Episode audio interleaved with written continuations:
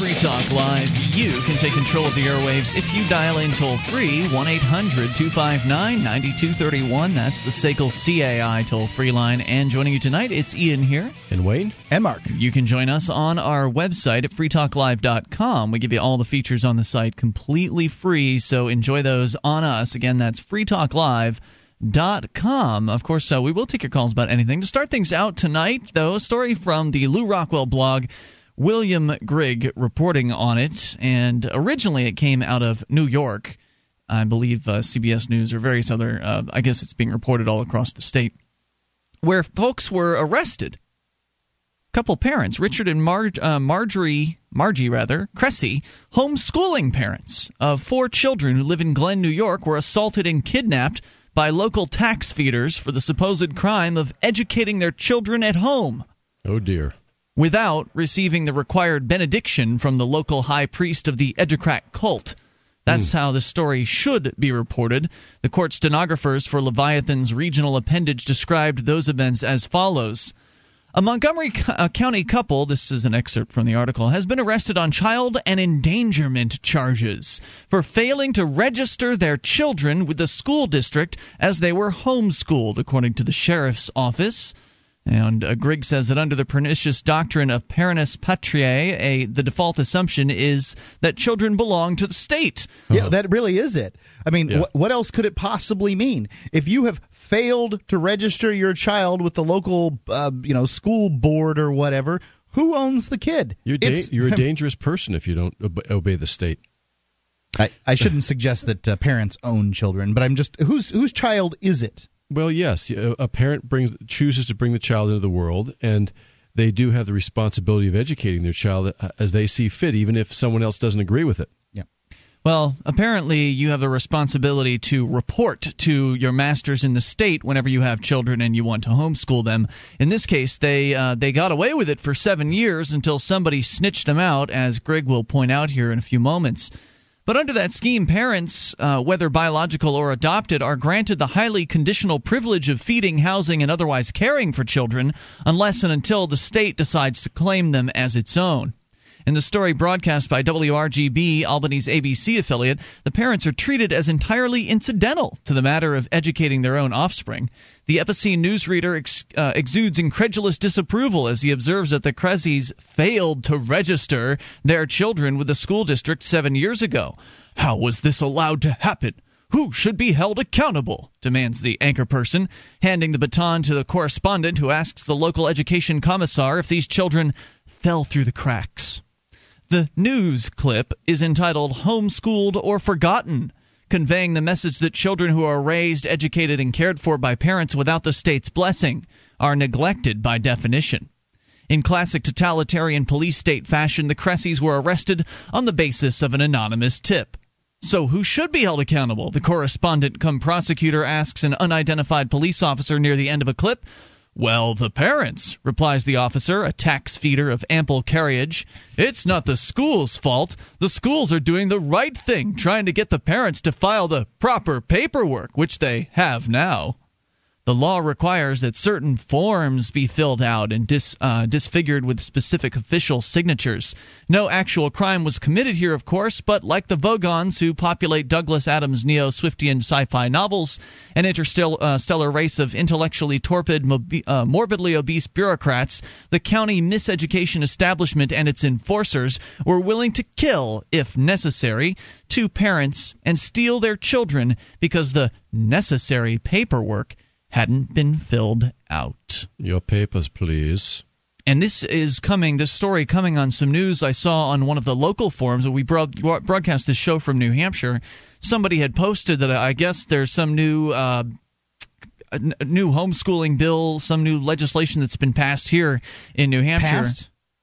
My under- well, well, maybe the governor has one proposed. I heard that the House passed it. I don't know if it's been signed by the governor, but the uh, the House passed this new legislation, which dramatically increases uh, control and regulation over homeschoolers. When did they do that?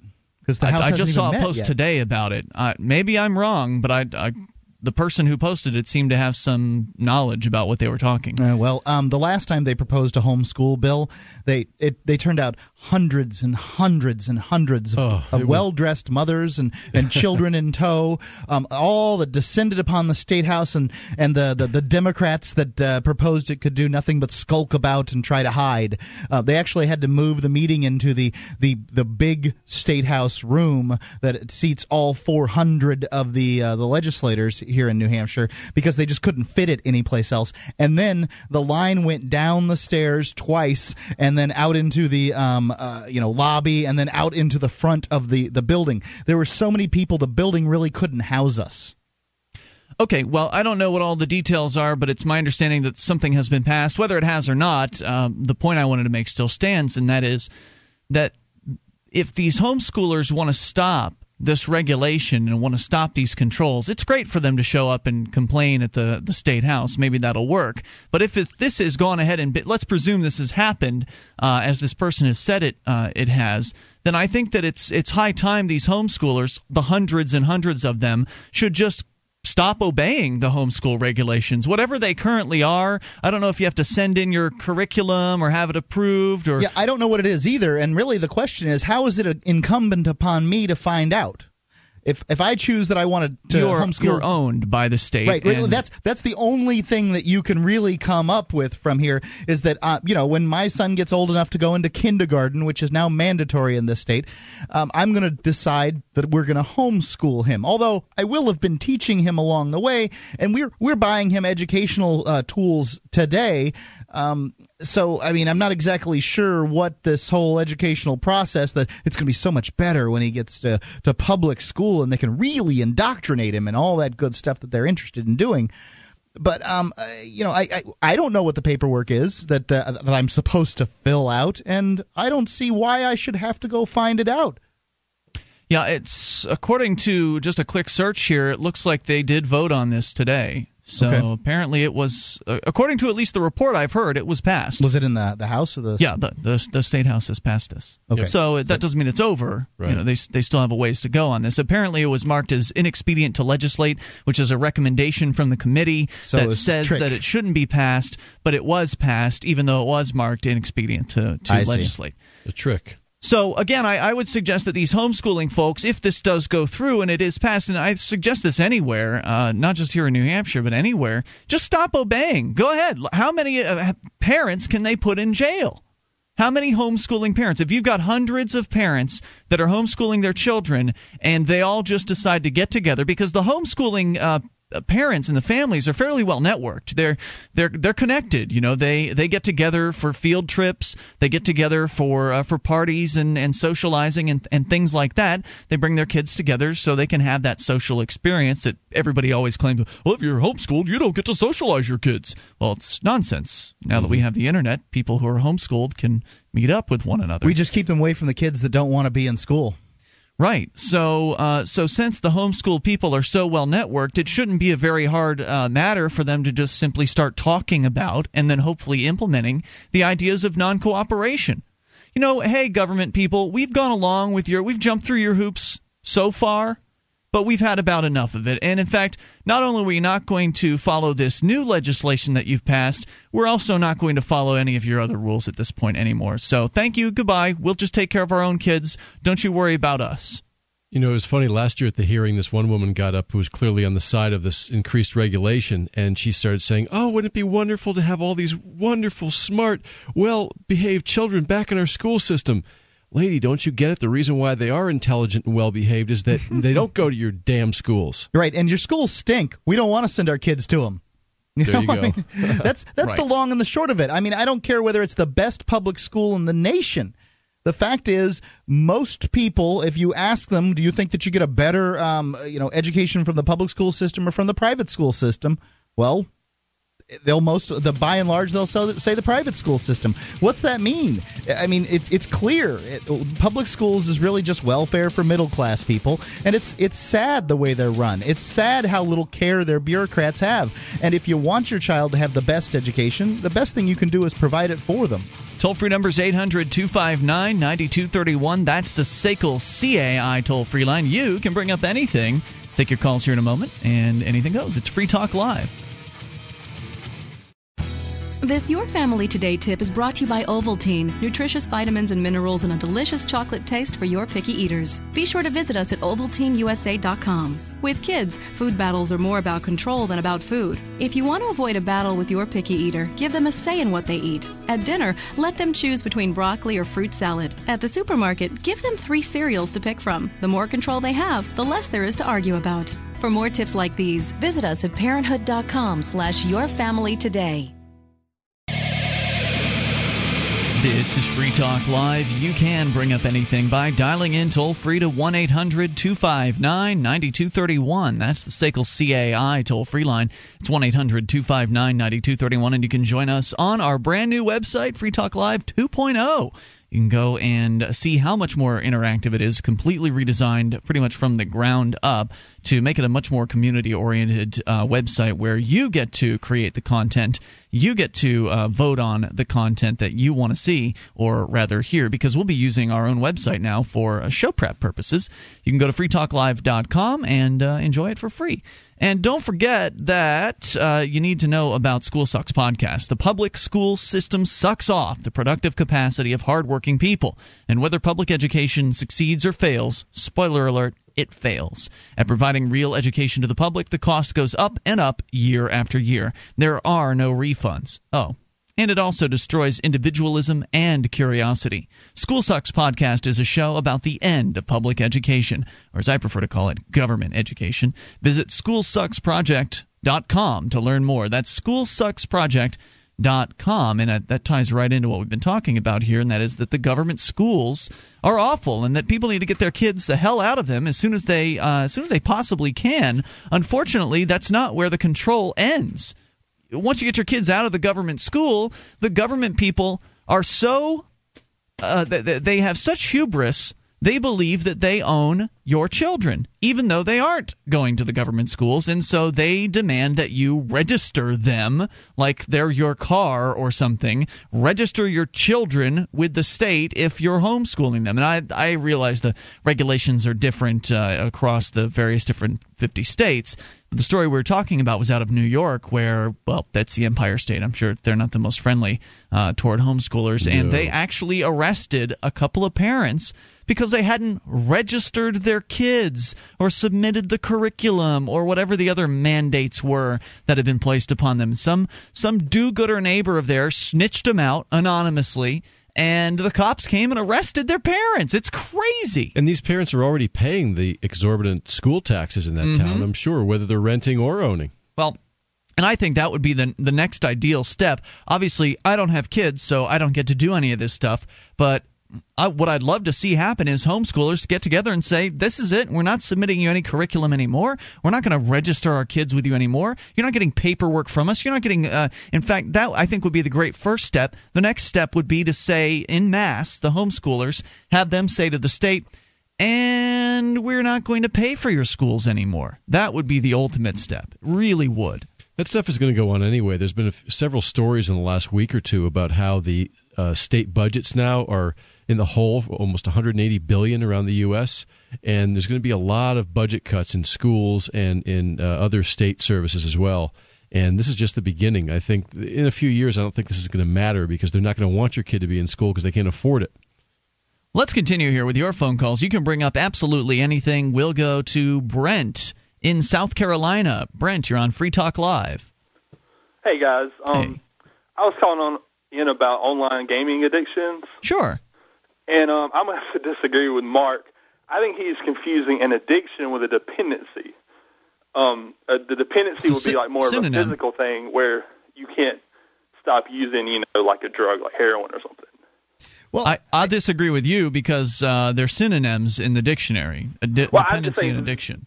That's what it says, you know, in the DSM that psychiatrists use. They kind of different, um, you know, the two terms have different meaning in the for the psychiatrist at least. So you know. Uh, you know, I obviously I'm on the uh, the the losing end as far as popularity goes uh, on this one, but I just feel that the word addiction has been watered down. That uh, people, the people that make money on uh, treating addictions, whatever those those might be, and the people that uh, that have them that wish to abdicate responsibility for their behavior, tend to use this this term, uh, this superlative term, and, and to, to my mind, to describe a habit um, or something that is that they like to do um, and that they in in that way they you know uh, people uh, people take other people's power away or their own power away by using this term. Yeah, but as far as video gaming um, goes in particular, it can have a very powerful effect on somebody. And um, because I have been playing the game since I was five, and then um, when World of Warcraft came out, I was totally addicted to it, and it I mean changed my personality. I mean, my parents just they always talked about how different I was when I played it, mm. and it affected my grades. I mean, it was a huge deal, and you know, it's I, I, I think it can have a very strong effect. How so, did I it mean, affect your like personality? It, what now? How did it affect your personality? You just you always want to play the game. If mm-hmm. you don't have access to it, um, you get irritated, agitated. You don't want to, you know, hang out with friends and stuff like that. So what was uh, when when did you start playing World of Warcraft? When did you quit? How did you end up getting out? What was your story? Um, well, it came out in 2004, I think, and that's when I started. I've been a big fan of the company's games and all that, so you know I got right on it. And uh, I was it was kind of a bad time in my life, so I probably started out playing more than I should, but it kind of took on a life of its own after that. You know, I and um and you were still living with your parents at this time. Right, right. I, I was, yeah. I, and it was my second year in college, and I kind of didn't know, you know, what I wanted to do in life and stuff like that.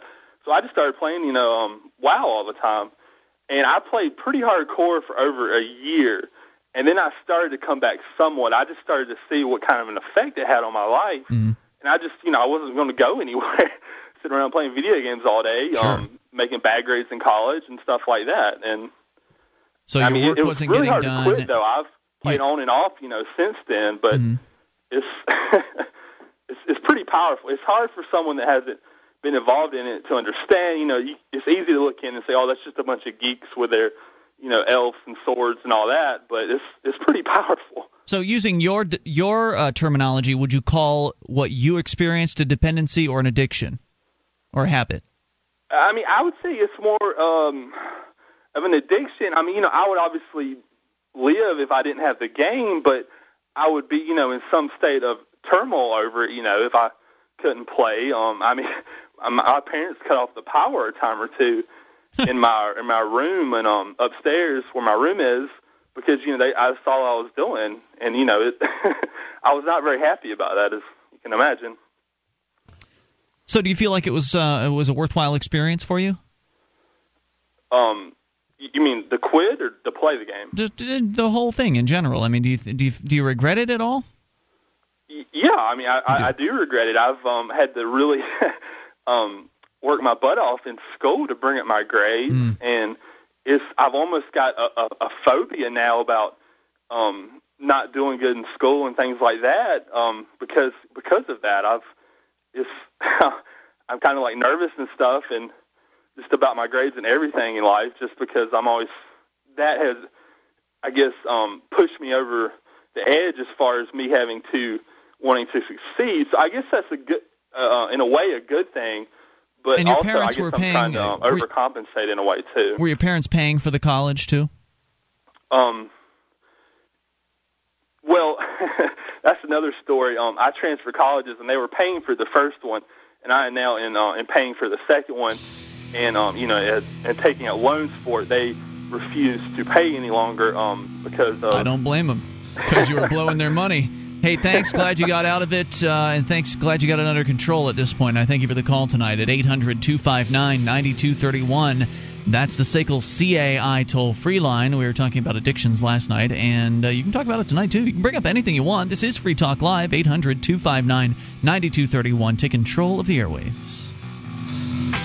This program is brought to you by FreeKeene.com. FreeKeene.com features audio, video, and blogs chronicling the transition to a voluntary society. FreeKeene.com also has comments and discussion forums so you can be heard. FreeKeene.com.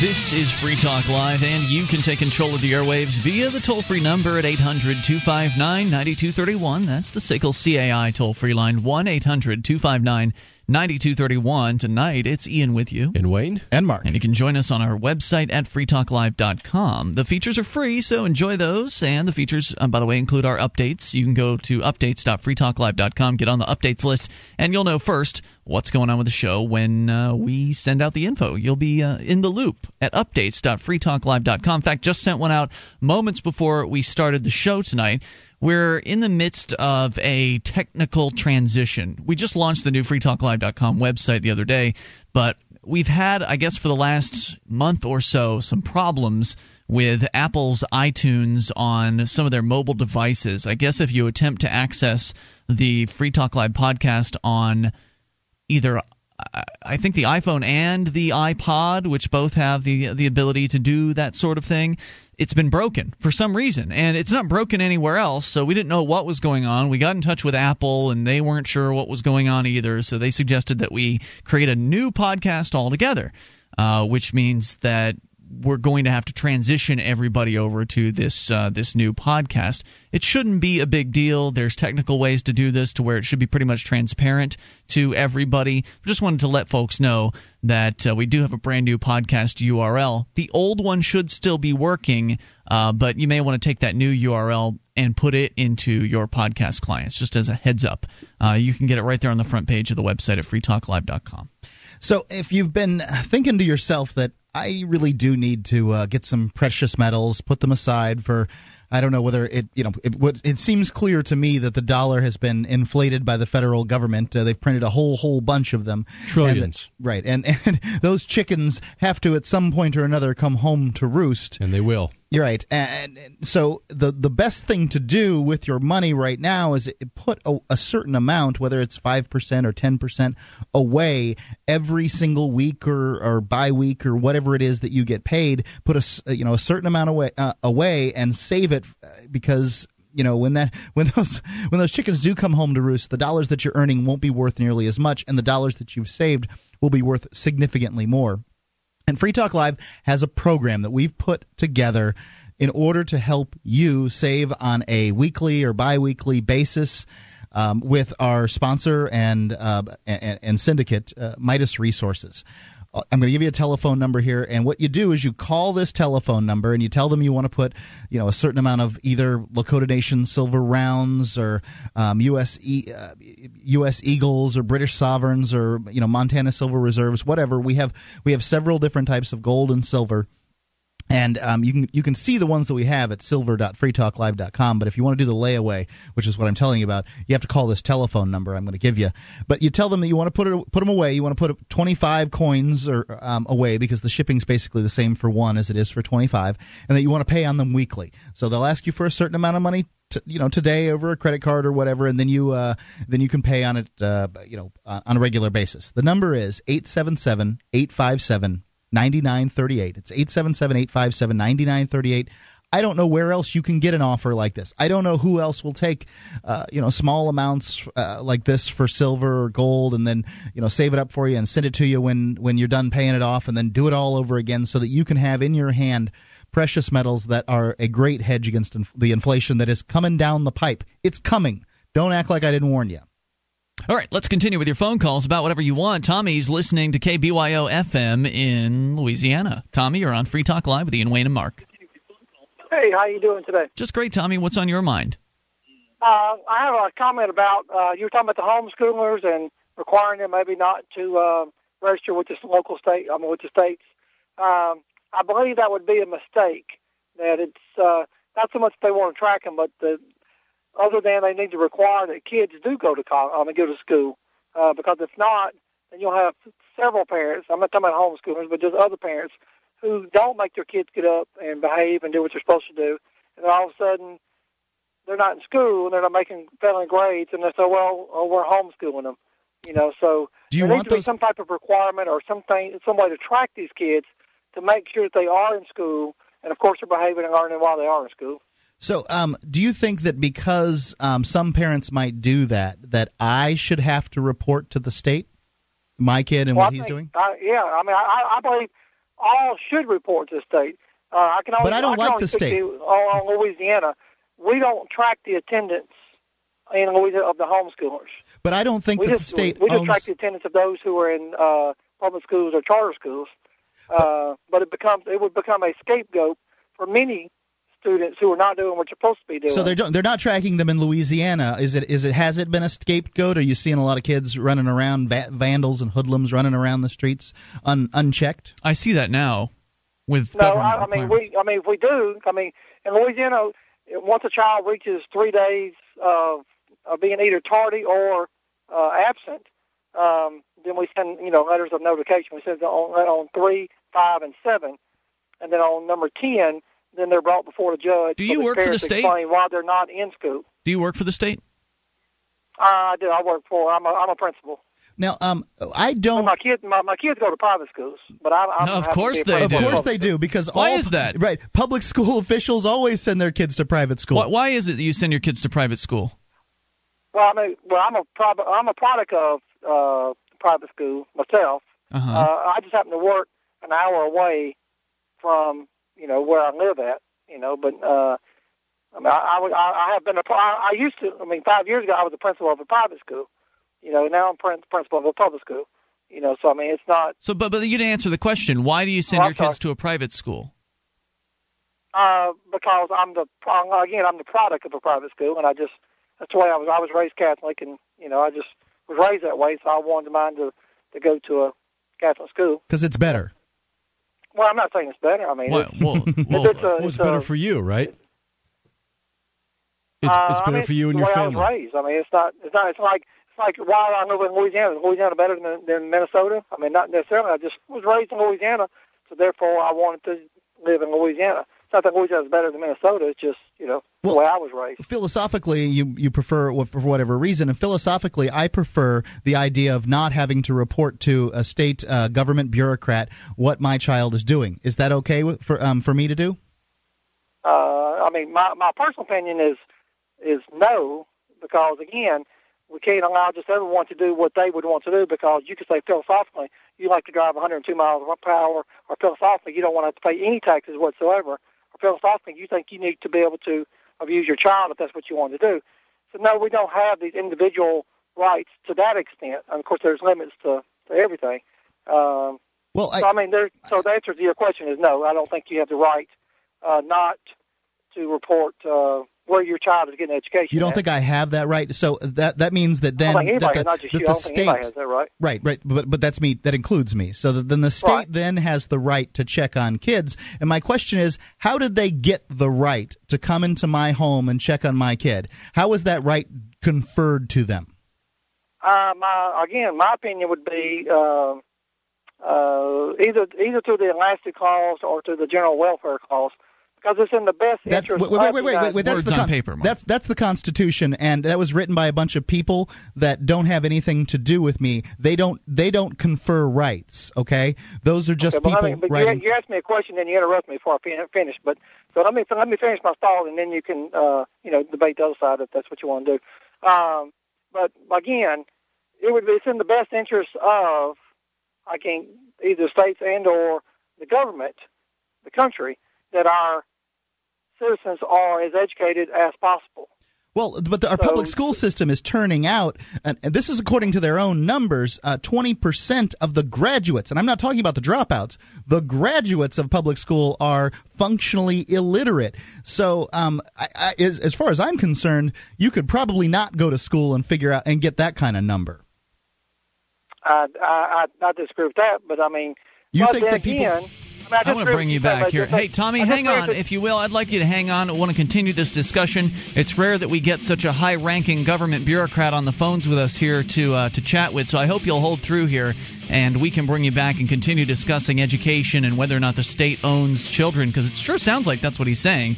Uh, not in the in those words, of course. 800-259-9231. Hopefully more with Tommy coming up here in moments. It's Free Talk Live.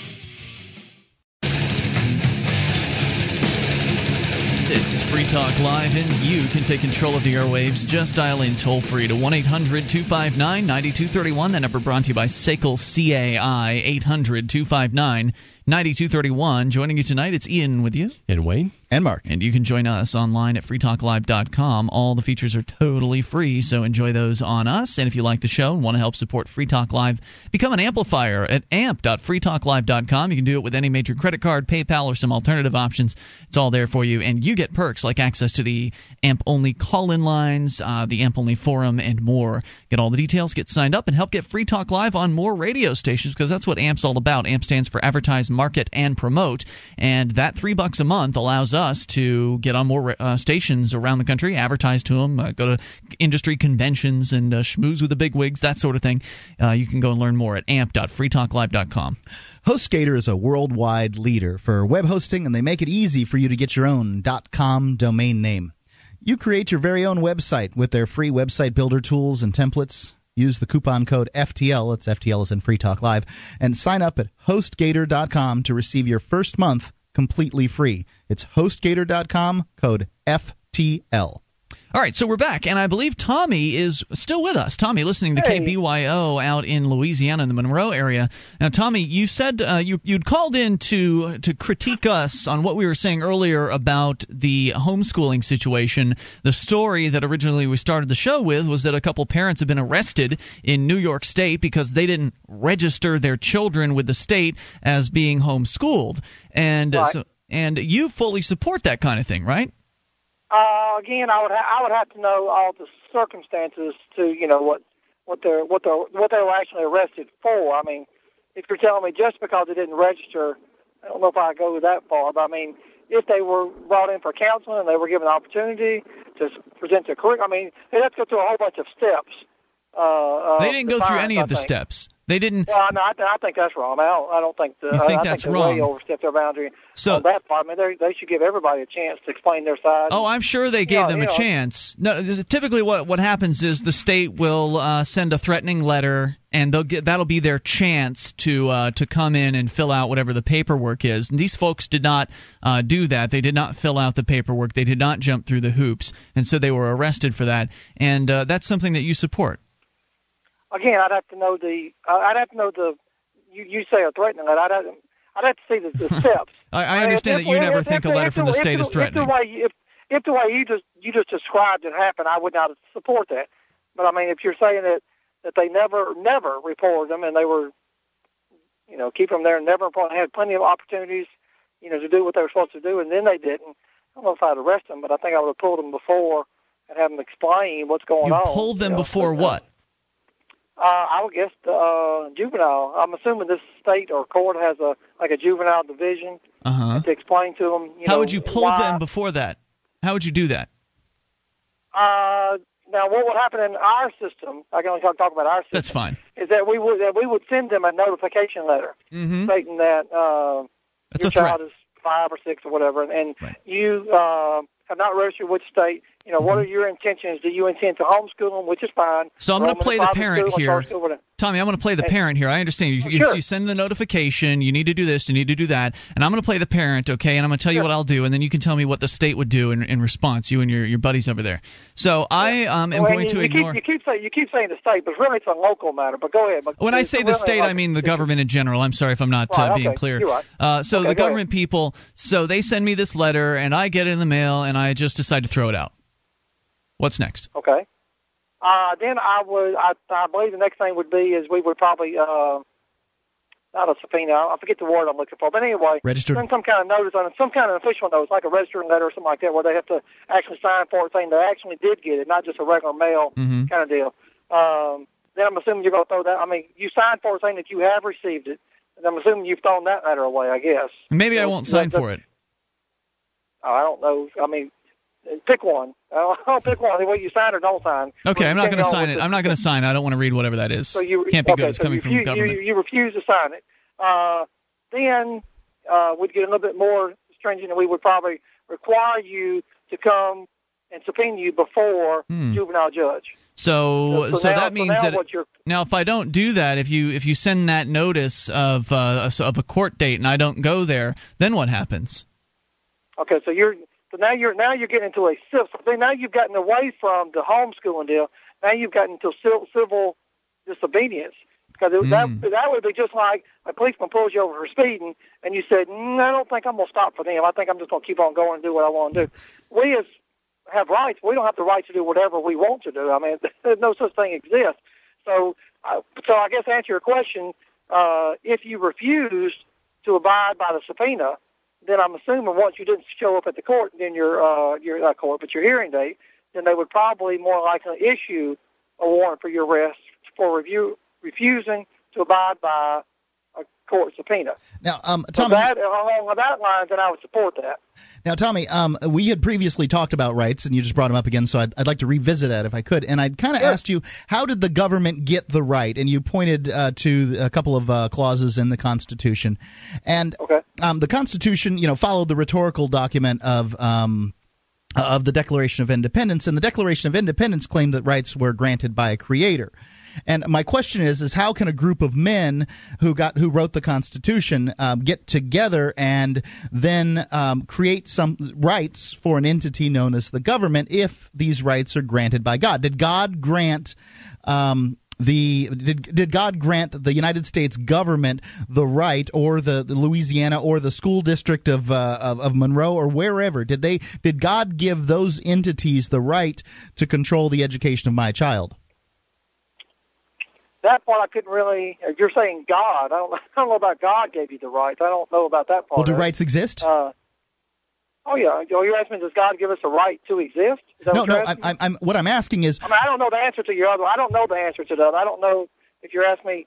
Well, does the power of the state is being driven from directly from God? Now, I, I don't think I. My, I guess my answer to that would be no. How about this uh, one? Here's Mao Zedong said that the power of the state came out of the barrel of a gun. How about that one? I'm sorry, say I couldn't. You broke up for just a second. Say again. Mao Zedong said that the power of the state oh. comes from the barrel of a gun. How about that one? Do you think that's more likely? Uh, you talking about ultimately? Yes. I guess.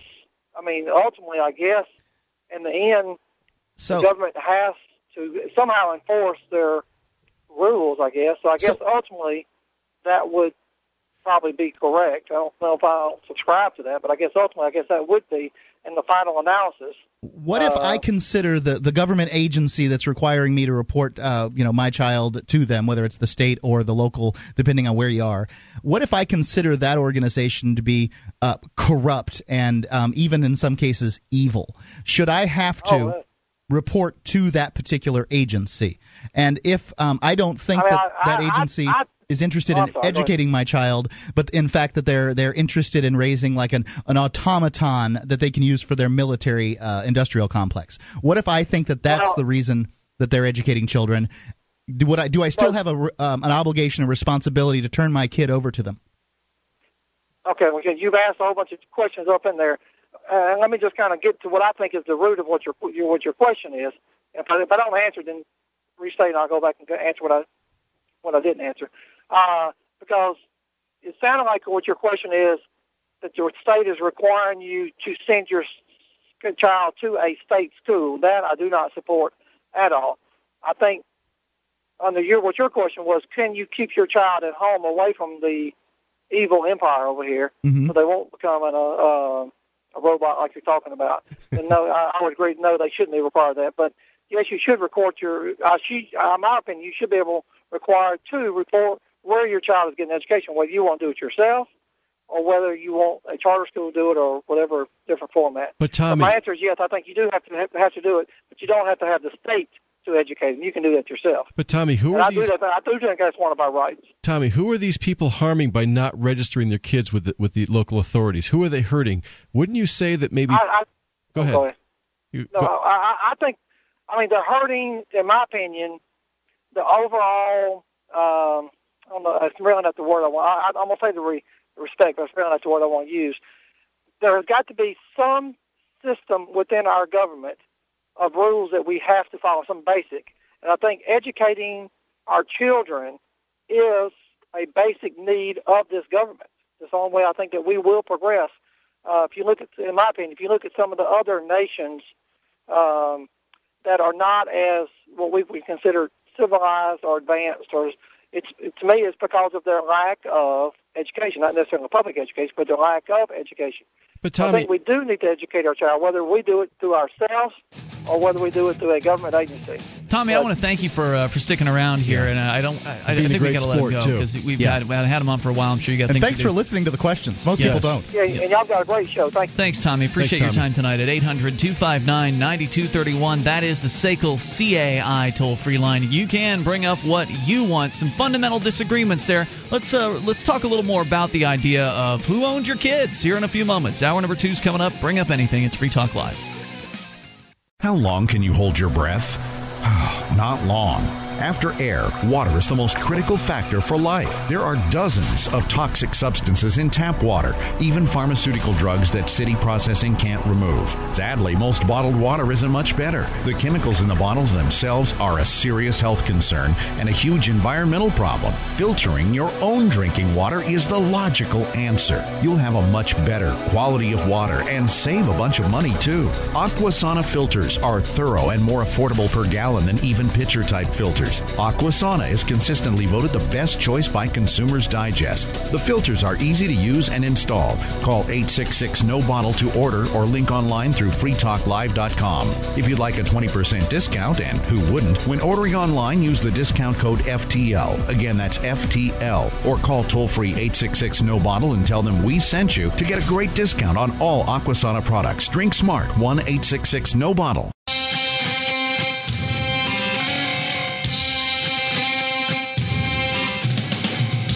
This is Free Talk Live, and you can take control of the airwaves toll free at 800 259 9231. That's the SACL CAI toll free line, 1 800 259 9231, as we launch here into the second hour of the program. Tonight, it's Ian with you. And Wayne. And Mark. Join us on our website at freetalklive.com. The features are free, so enjoy those on us. Again, freetalklive.com.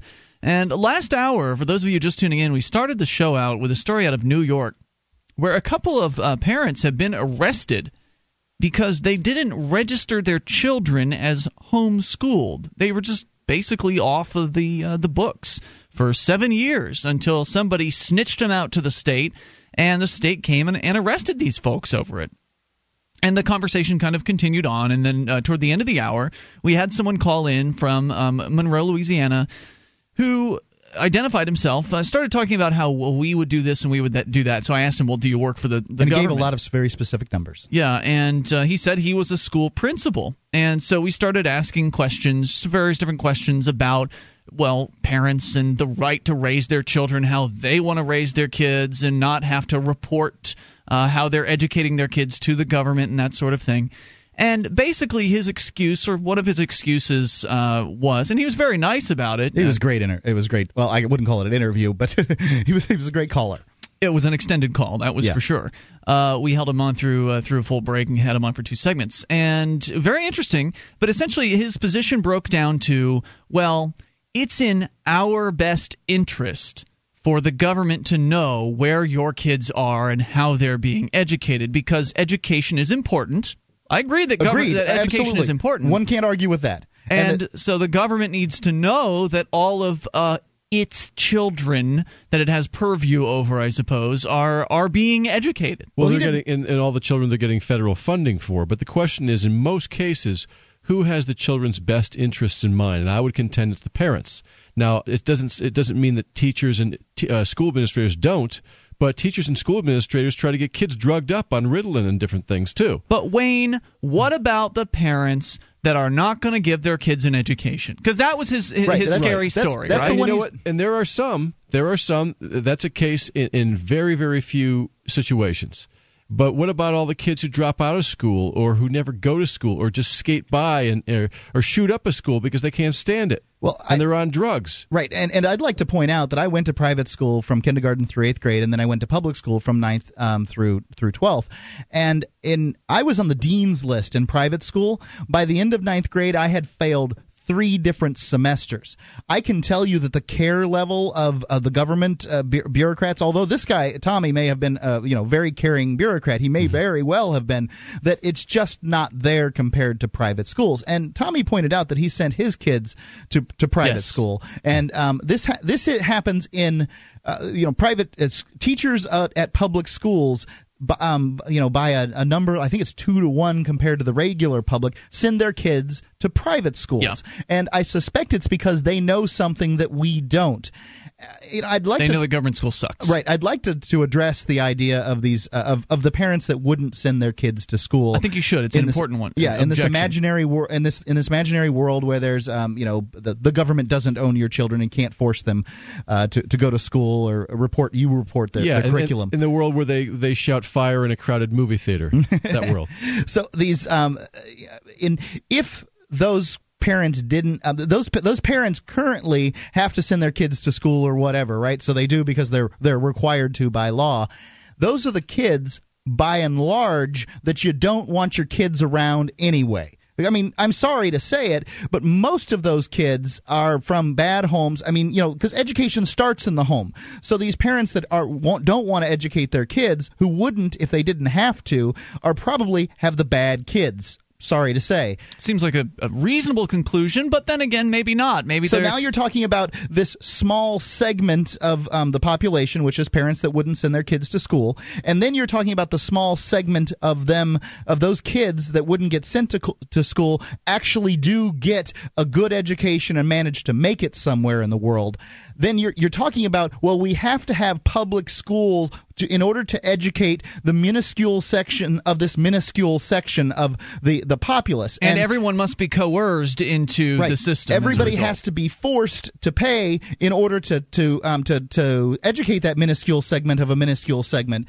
And on top of that, the public schools, uh, you know, everybody knows that they uh, they're they're just not as good as and and their own numbers say that people are being kicked out with uh, you know functional literacy rates as high as well 20% on average and as high as 40% in some school districts. So I I would contend that that minuscule segment of a minuscule segment probably wouldn't be isn't worth the incredible amount of funding that the public schools get because it costs at least double and sometimes triple mm-hmm. the amount to educate your average public school student as it does a private school student. I think the marketplace can handle this situation. I think that uh, charities, and as a matter of fact, I, the reason that we have public school in this nation is because the Catholics were coming out and educating kids for free.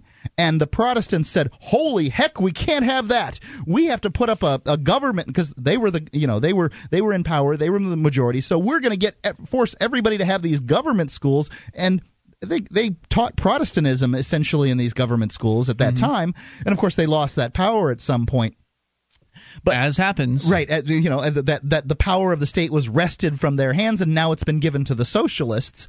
But you know that's that's the whole that's the that's the whole history behind this apparatus anyway. Mm-hmm. Somebody is going to educate these kids, and the only thing you can assume is that these would be the that um, the parents uh, that that wouldn't let their kids go to school, because I suppose the possibility exists that there's a parent out there that would Im- that would chain up a child and keep a child that actually wanted to go learn home, but it seems really unlikely. Now, the child that doesn't want to go learn and the parent that doesn't want them to go learn, what good are they in school anyway, honestly? That's true. My mom was a teacher, and she used to say that a lot. She said that there were a lot of kids that it was a shame they were being forced to go to school because they clearly didn't want to be there. And, and they were a disruption to all the kids who did want to learn. Right. Let them come on their own terms to understanding why education is valuable. Yeah if if that's what happens, let's say worst case scenario. I mean, one of the worst case scenarios would be like you're saying, Mark. You've got a parent, trailer Tommy and uh, Mar- Marla that uh, there's your there's your prejudice against trailer. They don't want to they don't want to let their uh, their kid go out uh, to go to school. They keep them at home for Would whatever Would you fire reason. me from the show if I if I lived in a trailer? No, actually, I I like I think trailers they're fine. Go ahead. My parents used to have one. Not that I lived in one, but they had like this beach trailer, which was kind of a vacation thing. Anyway, um, just kind of trying to uh, to suggest white trash. How about that? White oh. trash parents I, I that uh, that that don't want what you think they're going to be educated people that are not going to want their kids to go to school. It's going to be the trash, right? All right. So so you got white trash uh, parents. Why does it have to be white ones though? Trashy parents that uh, that don't want to send their kids. Just, just you normally put the word white in front of trash. Anyway, uh, there's, There's a lot of normal mouth. words out there that aren't okay to say. Trashy parents that don't want to send their kids to school, keeping their kid at home, and the kid, you know, the young person gets older. They're getting into maybe uh, you know, they're 10, 11, 12 years old. They're going to have to let them out at some time unless they literally are chained to the wall. And then they're going to find out that they can't uh, interact with people very effectively. Well, and I think that chaining why. A, I think chaining a child to the wall is a crime. Okay. Yeah. And I mean, like, I, I've got a problem with the chaining of a child to a wall, and I don't think that that's a truancy issue. Well, this right, guy that's a separate issue. From yeah, that's a separate issue. issue. You could. This guy I mean, would say it's a crime not to educate your kids. uh, But would it be okay for me to um to let my kid go to school, but when he comes back to chain him to the wall? No, chaining a child to the wall is a crime. But you know, Right. home- Well, let me get, let me continue with my Oh, thought here, and that is that these, for whatever reason, the kid is not being educated.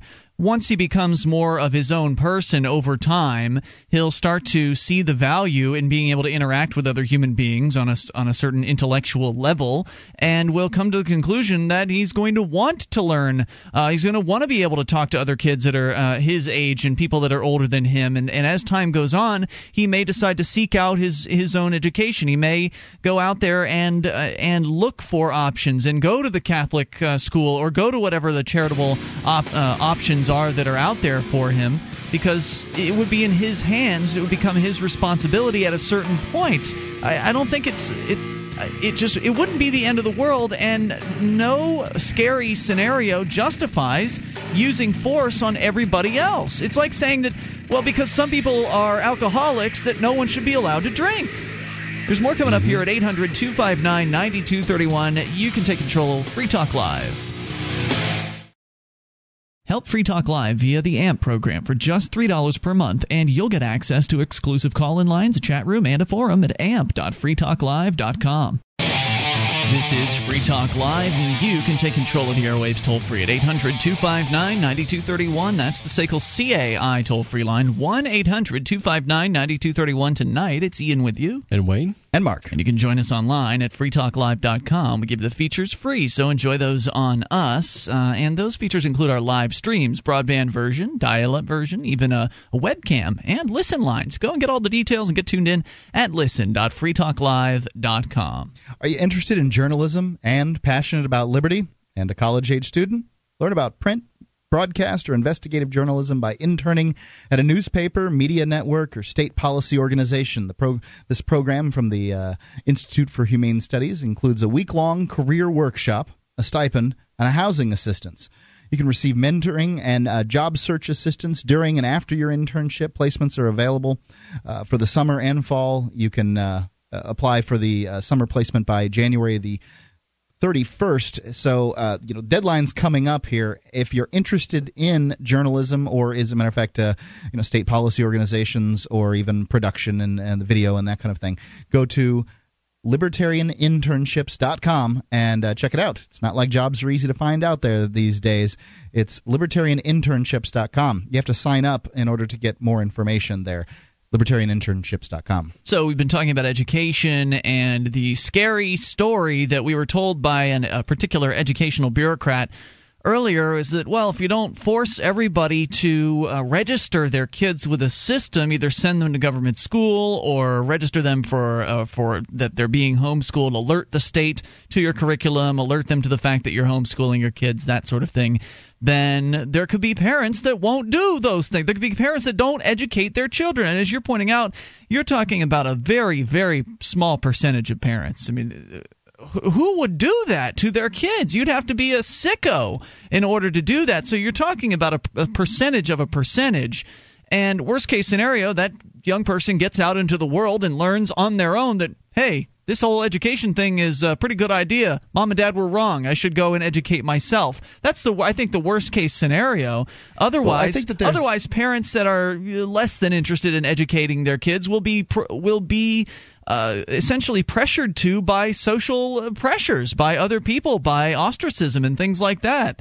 I don't want to hang out with uh, with people that uh, don't that don't value education. I don't I don't like that. Right. I, I don't want to hang out with the toothless uh, kids that can't. Uh, well, you know, like this is the thing is I find that my son Jack is so interested in learning that you that I really couldn't stop him anyway. Um, I, I don't even know how I could, quite honestly. You know, now he's pointing at every time he sees something that looks remotely like a cow. He points at it and says cow. He's, you know, he's he's a little boy. Um, he's 21 months or something like that and you know he's he, he devours the books now i understand that some parents probably don't read to um, their children like i read to jack if jack brings me a book i stop whatever i'm doing and i read the book to him then he hands me the same book, and I read the book again. and then he'll hand the same book to me, and I'll read it again because you know I, he likes it. He li- he likes you like what you like, right? And so uh, you know I understand that some parents won't do that, and I I get it, but I don't I don't even know how a child would not you know want to learn or anything like that and i can't see no they would. They'd just be crushed by their parents. Yeah maybe. Maybe you know they must be out there right? Parents that think sure. it's a good idea not to educate their children at all. I can kind of get why some of them would say hey look once you've got reading writing arithmetic down it's time to get to work. I've seen those kind of parents before but i can't I can't imagine anybody sending their most valuable possession out into the world uneducated as far as yeah, adding, subtracting and reading. Maybe I maybe I'm just a fool. Maybe, maybe I'm just a, a an, an idealist. I believe that everybody would want to educate their child, but you're still talking about a significantly small amount of these of people out there, and of those people, how many of their children really are going to amount to much of anything. And so uh, you know and not be just a drag on everybody else's kids who are trying to be educated in this uh, in this one size fits all government education system out there that we all have to pay for because otherwise people wouldn't send their kids to school. Uh, you know so that that small segment of kids that would want to learn whose parents don't want them to learn I mean, that's a remarkably small percentage of the Absolutely. public but to yet have that's to pay scary three story. times as much but, to educate per student in the public school system. That's right, and weigh that against. Now, you know, my mom was a teacher. I think most teachers have kids' best interest in mind, but there's probably a heck of a lot more abusive or negligent teachers than there are uh, bad parents, like he was describing. Wouldn't you say? I, From I my would, experience, I, uh, I would say that. But the other thing I wanted to say. I would say also was, say that if there if there was a, a sort of negligent, uh, you know, just a bad teacher, mm-hmm. that they're more likely to be in a public school than they are to be in a private school because a private school doesn't Yeah. have the same union rules that Right. um, that uh, and the public parents can get rid do. of that teacher quickly, and I've seen that happen before too. right too. because they can pull their kids out if they're not getting the kind of education they think they should be paying and, and for the to school get. wants their money. Right, and I went to a private school where, um, you know, it was a it was a Christian school, and one of the teachers' Christianity was a little different than the rest. He was probably a little more fire and brimstony than the, than this particular school wanted. They just these were just a you know Republican uh, Christian type school, A- and um, they got rid of him because the parents complained. They didn't want their kids scared um, into not dancing and not uh, doing, Yeah. uh, you know, not playing Dungeons and Dragons or whatever it was that he was scaring um, the crap out of uh, the kids about at the time. We had a nun one time. I went to Catholic school, and we had a nun who was telling us about how uh, aliens from other planets were coming to this this world, and, and, and they weren't talking about it on the news. And, and in 10 or 20 years from then, you know, it was going to be all over, and everyone was going to know about it, and it Poor scared these kids, and the and the parents got really up in arms over it. But my point about uh, homeschooling is that homeschools are ultimately micro private schools. And I think parents have been kind of forced into that in the last decade or two because I think the public school system has crowded out a lot of really good private schools because the cost of public education has kept rising so sharply that parents can't have no money left by the time they pay their school taxes to even think about sending their kids to a private school uh, in the middle class anyway. So I think the, the uh, private schools you see cater to the upper middle class and the upper class, but the middle class private schools I think are, are a dying breed in this country. Well, and, and I'd also like to point out that when it comes to public school and it being essentially middle class welfare, that um, that isn't addressed by these, uh, you know, the scare tactics that are generally used by people, including uh, Tommy who called in, um, which is, you know, even if you made truancy rules that said that uh, people had to, re- you know, report to schools and all that, why is it that we all have to pay to send essentially people that uh, middle class people, people that have better cars than I do, I'm paying to send their kids to school. Why does that? Why is that? Why I'm a is- single It's man. for the I have to greater pay for good. this. It's for the greater good of the but community. But it's not, though. I mean, everybody knows that those people would be better off sending their kids to private school if we just kept the system to educating the, the, the poor people that couldn't afford to send their kids to school and then forcing the ones that uh, wouldn't want to send their kids to school to have to send them to that same school. Then uh, you would have a significantly smaller public government school system, and you wouldn't have this mass indoctrination uh, center that's essentially meant to turn out, uh, you know, uh, bodies for the military-industrial complex, and that's what it's or there for. the factory workers. Right, and yeah. and whether Tommy knows it or not, and he didn't sound like he would uh, agree with that. Like he he's in that business because he believes he wants to help kids. I'm sure get, he is. I'm absolutely sure he is. But there he are people. Like that, there are people, and the, the people that originally founded the system. It's the Prussian system, and John Taylor Gatto really talks about it in, in some of his National uh, Teacher of the Year. Yeah, yes. uh, was it national? I think it was New York State Teacher of the Year, but nonetheless. Um, he talks about it in his books about how these this school system, this government school system, is designed to turn out automatons like you were talking about. More coming up. This is Free Talk Live. DVD, books, music, instruments, periodicals, computers, software, electronic, photo, cell phone, office product, home and garden, bed and bath, furniture, kitchen, pet supply, automotive, hardware, apparel, shoes, jewelry, grocery, healthcare, sports and outdoors, toys, games, used, and more. It's a department store at your fingertips. Amazon.freetalklive.com. Get all your shopping done, a great deal, delivery to your door, and a percentage of your purchase will go to Free Talk Live when you enter Amazon through Amazon.freetalklive.com.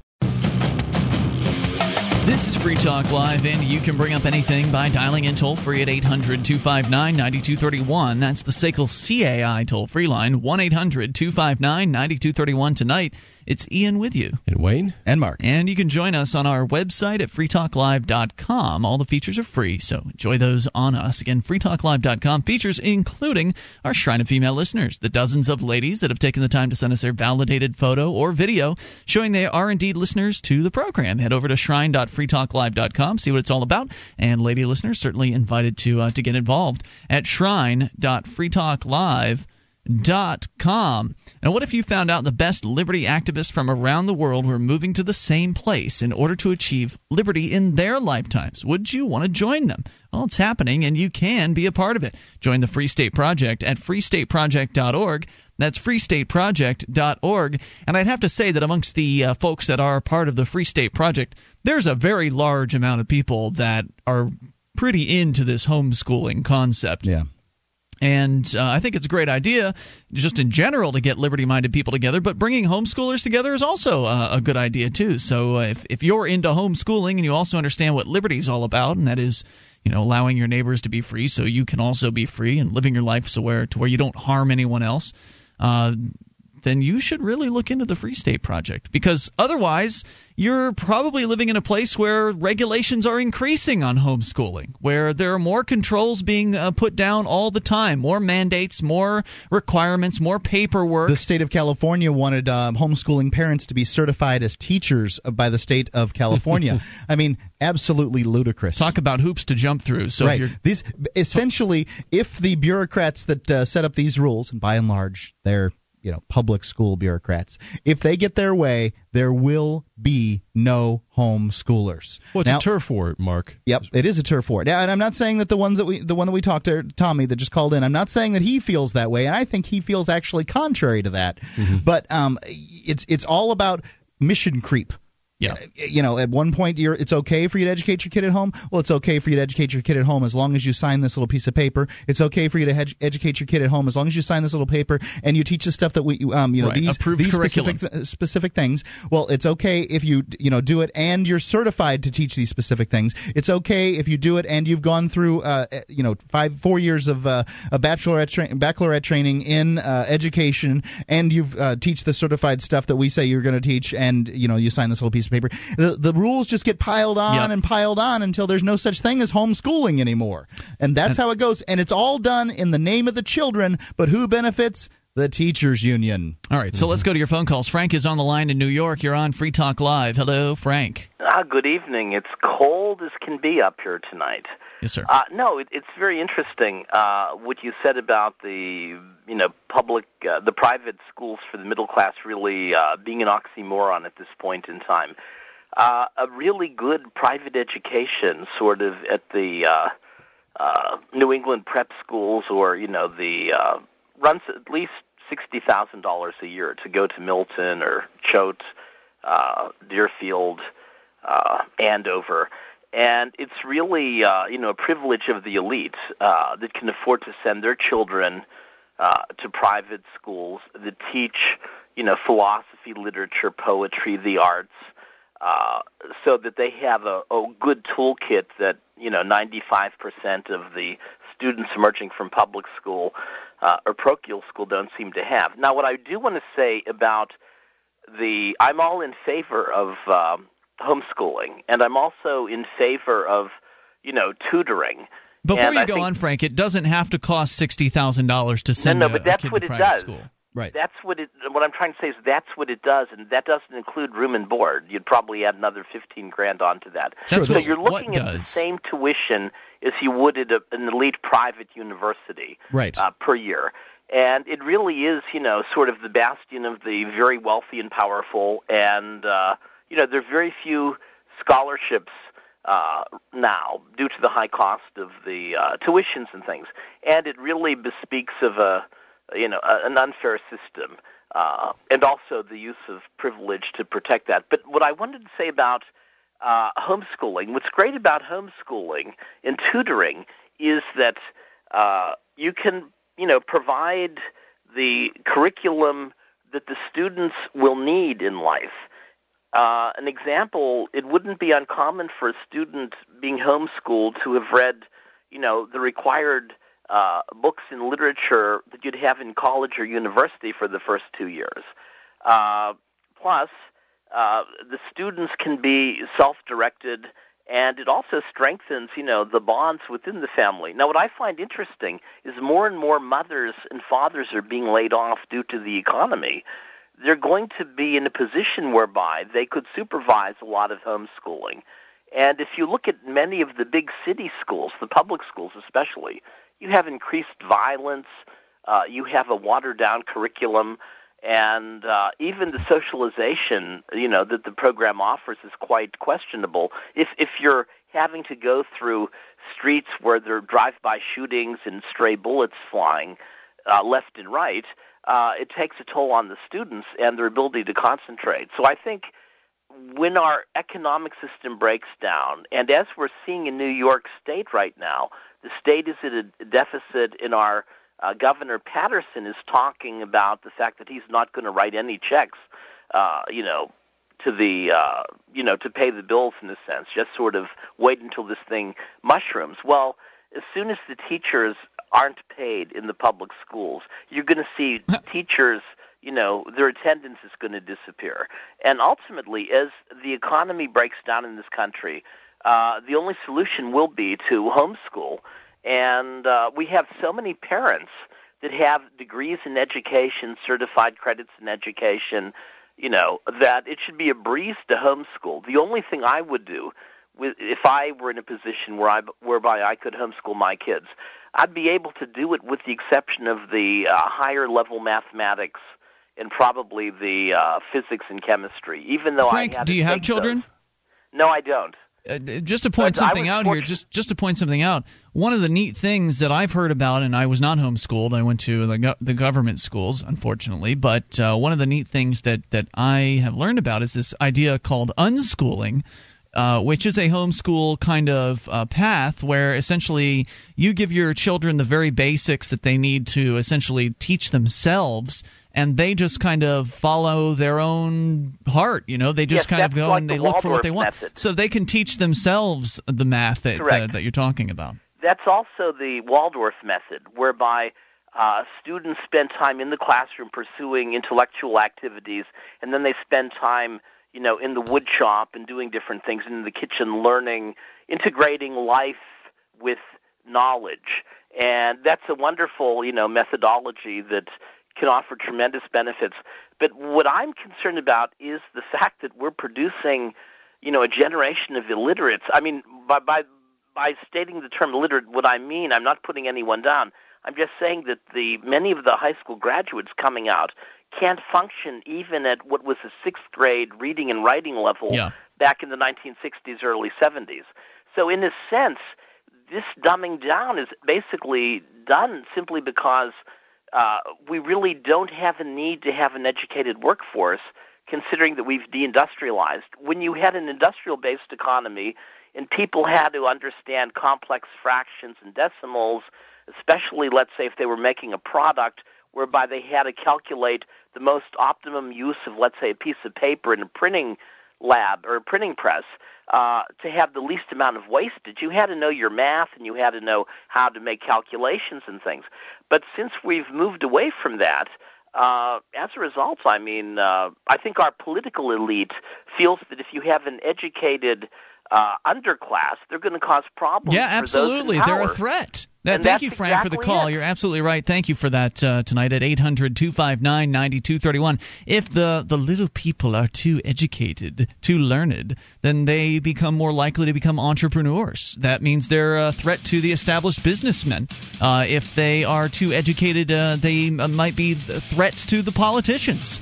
Uh, so you want to keep them dumb keep them dumb, keep them happy, right? Give them things to distract them with, and uh, make sure they go to work and come home, and then they go ahead and retire, and don't ever question any of the circumstances around you, because you're only a Republican or Democrat. That's what they teach you in school.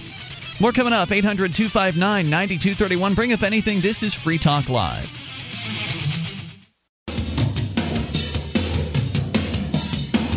This is Free Talk Live, and you can bring up what you want. Dial in toll free at 800 259 9231. Tonight it's Ian with you. And Wayne. And Mark. And you can join us on our website at freetalklive.com. We give you the features for free, so enjoy those on us. Again, that's freetalklive.com. If you enjoy this program and you want to help support Free Talk Live, go to promote.freetalklive.com and get a whole list of things you can do to get Free Talk Live on more radio stations, into more ears around the internet and more, go to promote.freetalklive.com as we go to your phone calls. Still talking about education, but you are welcome to bring up anything. Gene is on the line in Tennessee. You're on Free Talk Live. Hey, I wanted to talk to you about edu- uh, public education in a place called Cold Bay, Alaska. All right, sure. Cold Bay, Alaska. Got it. And and this is going to challenge what Mark was saying earlier about uh, you can't imagine any parents who don't want their kids to have an education. Okay. Now, my wife's sister is now living in Cold Bay, Alaska, with her husband, and she uh, substitutes part time in the school. Now, this is a community of 700 people living out on the Aleutian chain. Um, the kids there are growing up in a fishing village. The mm-hmm. whole economy there is nothing but fishing. So most of them have no interest in uh, the sciences. They have no interest in higher mathematics. They really only need to know how to string, uh, how to how to run a fishing boat. Really, that's all they, they're looking forward to when they grow up is running a fishing boat and making a living in fishing. So most of the kids up there don't really learn anything, and they're not interested in learning. So uh, really, why should they be forced to learn things that they're never going to use? I agree with that completely. So, uh, you know, they don't need to. You said higher mathematics, but, um, you know, honestly, I don't know what higher mathematics starts at, but I'm going to assume it starts with algebra. I didn't start algebra until the eighth grade. Um, so, I mean, you know, usually seventh, uh, sixth, seventh grade is uh, considered the end of formal edu- You know, the, the the basic education, and the extra, then the rest of that is sort of extra, I guess. Well, these kids probably reading, writing, and arithmetic, the three R's. That's yeah. really all they need, and probably they don't need much of the third R there at all. They, you know, they know how to add two plus two, and that's probably all they really need. You got to know some math to run a business, and running a fishing boat is running a business. Well, a lot of these guys aren't running a business; they're merely following orders because these fishing boats generally are pretty big. You know, they're most of the guys who are on there are simply grunts. You know, they're they're working hands. Okay. But somebody has and, to catch uh, fish. They make money when they're out there fishing. They make a ton of money. Yeah. Uh, oh yeah. They and they live in a little village of 700 people where they don't really have anything to spend it on. So uh, they do pretty well up there. And uh, it's a totally different lifestyle. I mentioned in the past that uh, when he had his truck shipped up there, that the local sheriff just told them, you know, don't even worry about license tags and insurance and stuff like that. They don't bother with any of that stuff there. Wow. Um, well, they've only got probably 30 miles of road to drive on. So, and you can't drive in and out of the village. You have to ship your vehicle in or out. Um, wow. Okay. It, what do you need a, a truck for? A different lifestyle. Well, just to get around. Uh, okay. He he drives home and and he works in the clinic, so he has to drive to the clinic and back home, and they drive, uh, you know, up into the woods. Northern to, exposures.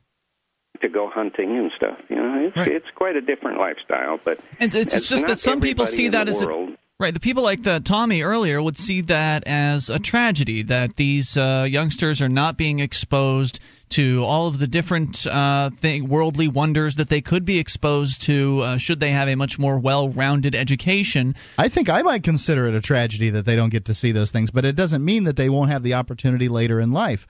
Um, for instance, I, when I, you know, people who listen to the show know this, but I, and I don't want to spring it on anybody, but I was in prison for nine years, and um, I had no interest in reading books prior to going going to prison suddenly I had some time on my hands, and the whole and a world of literature opened up to me. Mm-hmm. And I made it my goal to read every classic I could get my hands off, hands on. And I, you know, I, I, I tried to read them. Anything by Dostoevsky, I couldn't get through. It was just arduous. But um, uh, you know, I tried to read all these classics, and I did. Uh, well, I read a lot of classics. I certainly couldn't read them all. Um, they just weren't available or, or whatever.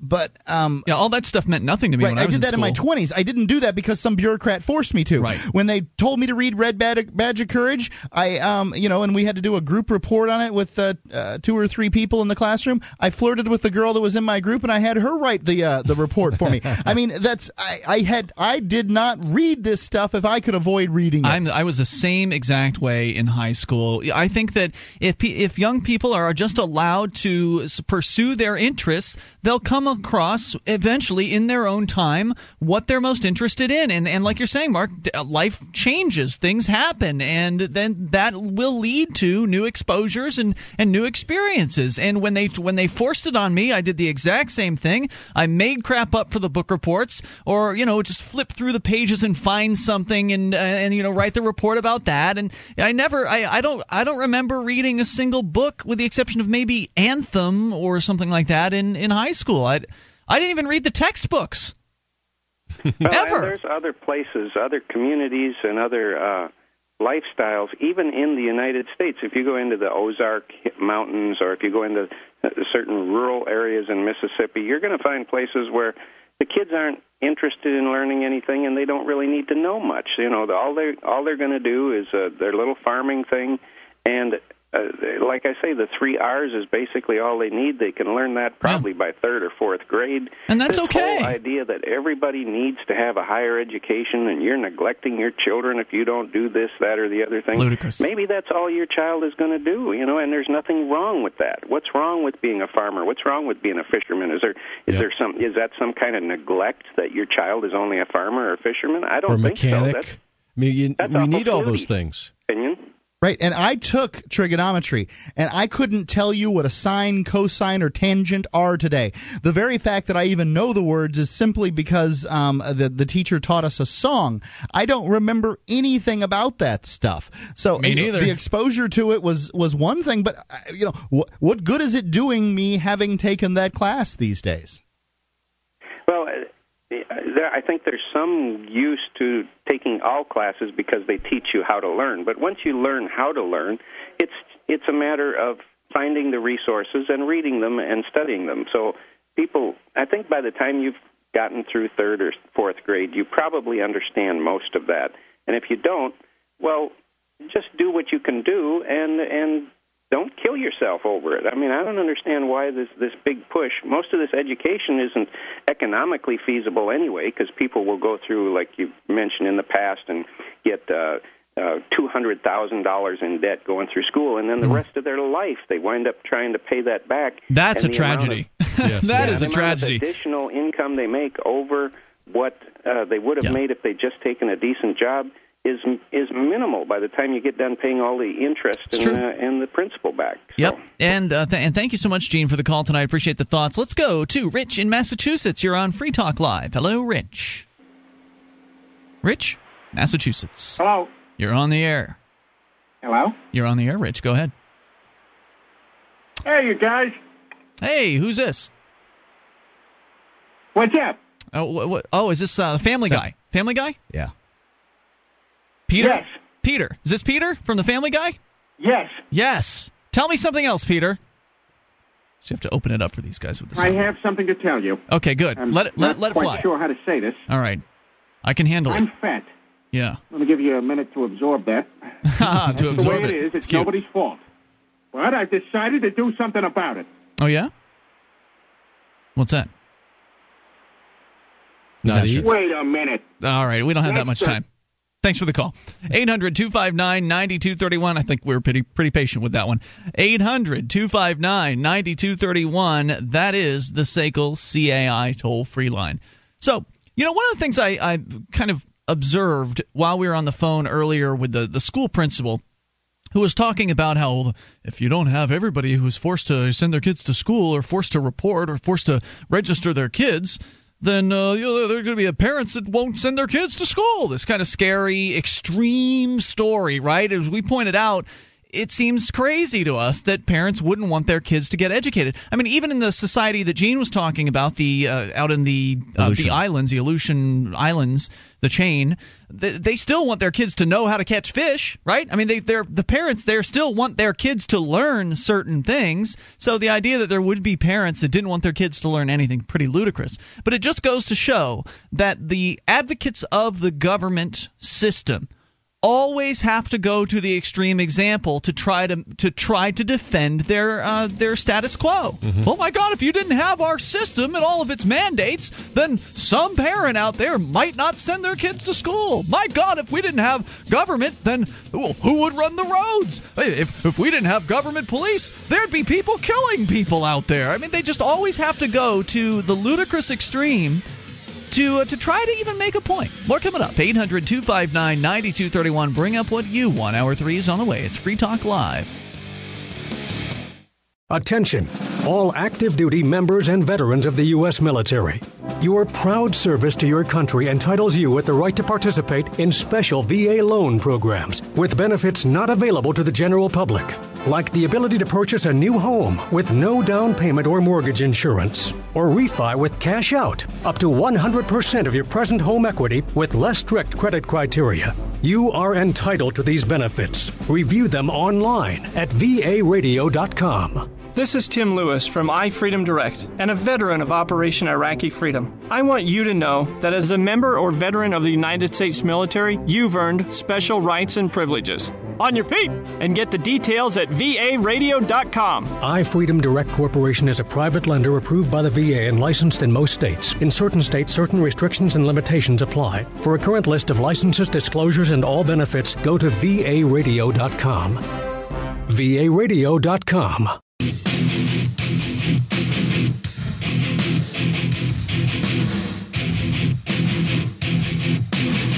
This is Free Free Talk Live. You can join us on our website, freetalklive.com. It's brand new as of about a week ago now. I think it was uh, just about a week ago we launched our brand new site, FTL 2.0. Still ironing out the bugs. If you find one, report it at bugs.freetalklive.com. We'll take your calls tonight about anything. That's what we do every single night of the week.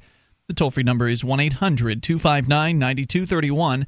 That's 800 259 9231. Mark, tell me about Interpol. That Well- is the International Police Organization. Apparently, they've uh, they, they've they've got more power now than the CIA and the FBI. That's a lot of power. From Slashdot.com, a couple of weeks ago, without any fanfare or notice in the media, President and I did actually notice some in, in, in the in the media. President Obama granted Interpol full diplomatic immunity while conducting investigations on American soil. Well, Interpol has allow, was allowed to operate in the U.S. in the past under an executive order by President Reagan. They've had to follow the same rules as the FBI and the CIA, Which Well- means virtually none, right? because I mean, the CIA and the FBI just kind of write their own rules. Right. While on American soil, this means, among other things, that um, the new executive order makes Interpol immune from the Freedom of Information Act. Now that's interesting. Well, but the FBI and the CIA are largely immune too because they'll just stonewall Yeah. and, and drag their feet, And, and, they then- can redact things as well. Right, all kinds of stuff. So whatever. But anyway, um, in Freedom of Information Act requests that Interpol agents cannot be punished for most any crimes that they may commit. hopefully the worst thing that we'll see um, from this Interpol agents um, from this is Interpol agents during their speeding tickets. I don't think so, though. Um, this is another scary thing that uh, you know bothers people that uh, might believe that there might be a world, one world government coming on. You know, yeah. I can't say I'm not in that camp. I may not be firmly in that camp, but I'm it, it frightens me the idea of consolidation of power to extra um, national organizations, and that's just this is just another instance. It is definitely an indicator of th- of things to come, and they've made no bones about their instant uh, their interests. That is, the government people, their interests in expanding the purview of the state to being some sort of an international governmental organization. There's that's no secret right? Yeah. There it's not a conspiracy. There are also a lot of elected officials and international bureaucrats who are openly coming out now and talking about this stuff. Although they called a lot of the people who believed in that there was one world government coming crazy for decades. Now it seems to be coming out in the open where you're hearing more and more quotes from people like Gordon Brown and Sarkozy and uh, the uh, Merkel from Germany talk, talking about New World Order, One World Order, World Government. I mean, it's it's really kind of spooky. It's I feel like I'm in a dream sometimes. Let's go to your phone calls. You can bring up absolutely anything. We've got Ryan on the line in Canada. You're on Free Talk Live. Hello, Ryan. Hey, how's it going, guys? What's on your mind tonight, Ryan? Uh, you know what really scares me is copyright laws and Hmm. how crazy they've gotten mixed in with the government and federally uh, monitoring them. It's gotten to the point now where if you buy a piece of equipment and uh, bring it home and you modify it, you can be thrown in prison for something you have purchased. Are, are you you are talking about like, uh, I mean, for, example, what pops to my mind would be modifying a game, uh, like a PlayStation or something like that? Yeah, something like that. Something that you've legitimately purchased and you would like to make a backup because you don't you don't want it to get broken, right? The stuff's expensive. Right. You know, and uh you would you would be led to believe when you buy software or um, CDs or anything like that that you're buying a license for that thing to to operate it. So if that's true, then you should be able to copy a CD um, for you know in case you break the original or um, you know or any computer program or anything like that because you purchased the license to it. But you're kind of actually in reality buying the license and the actual product of the CD sort of mixed together in the way that best benefits the company, which is, of course, the worst way for you. yeah, exactly. And it's it's it's a it's not even like you're buying a product. It's like you're buying a contract now. Yeah, but the contract, um, you know, it it's a crappy contract because I can't even, uh, you know, I, I can't copy the CD and give it to friends because that's a, you know, sort of against the whatever the contract is, um, and I can't copy it and keep it for myself because that's bad somehow. It doesn't make any sense. Like uh there was this guy um there's a, pop- a popular MMO called World of Warcraft Mm-hmm. and uh this guy had made this botting software for it basically that interfaced with it. He wasn't taking any of their software or, or modifying it in a drastic way. It just interfaced with it. And he got fined like 45 million dollars. What? Forty-five million. Wow. By by by whom?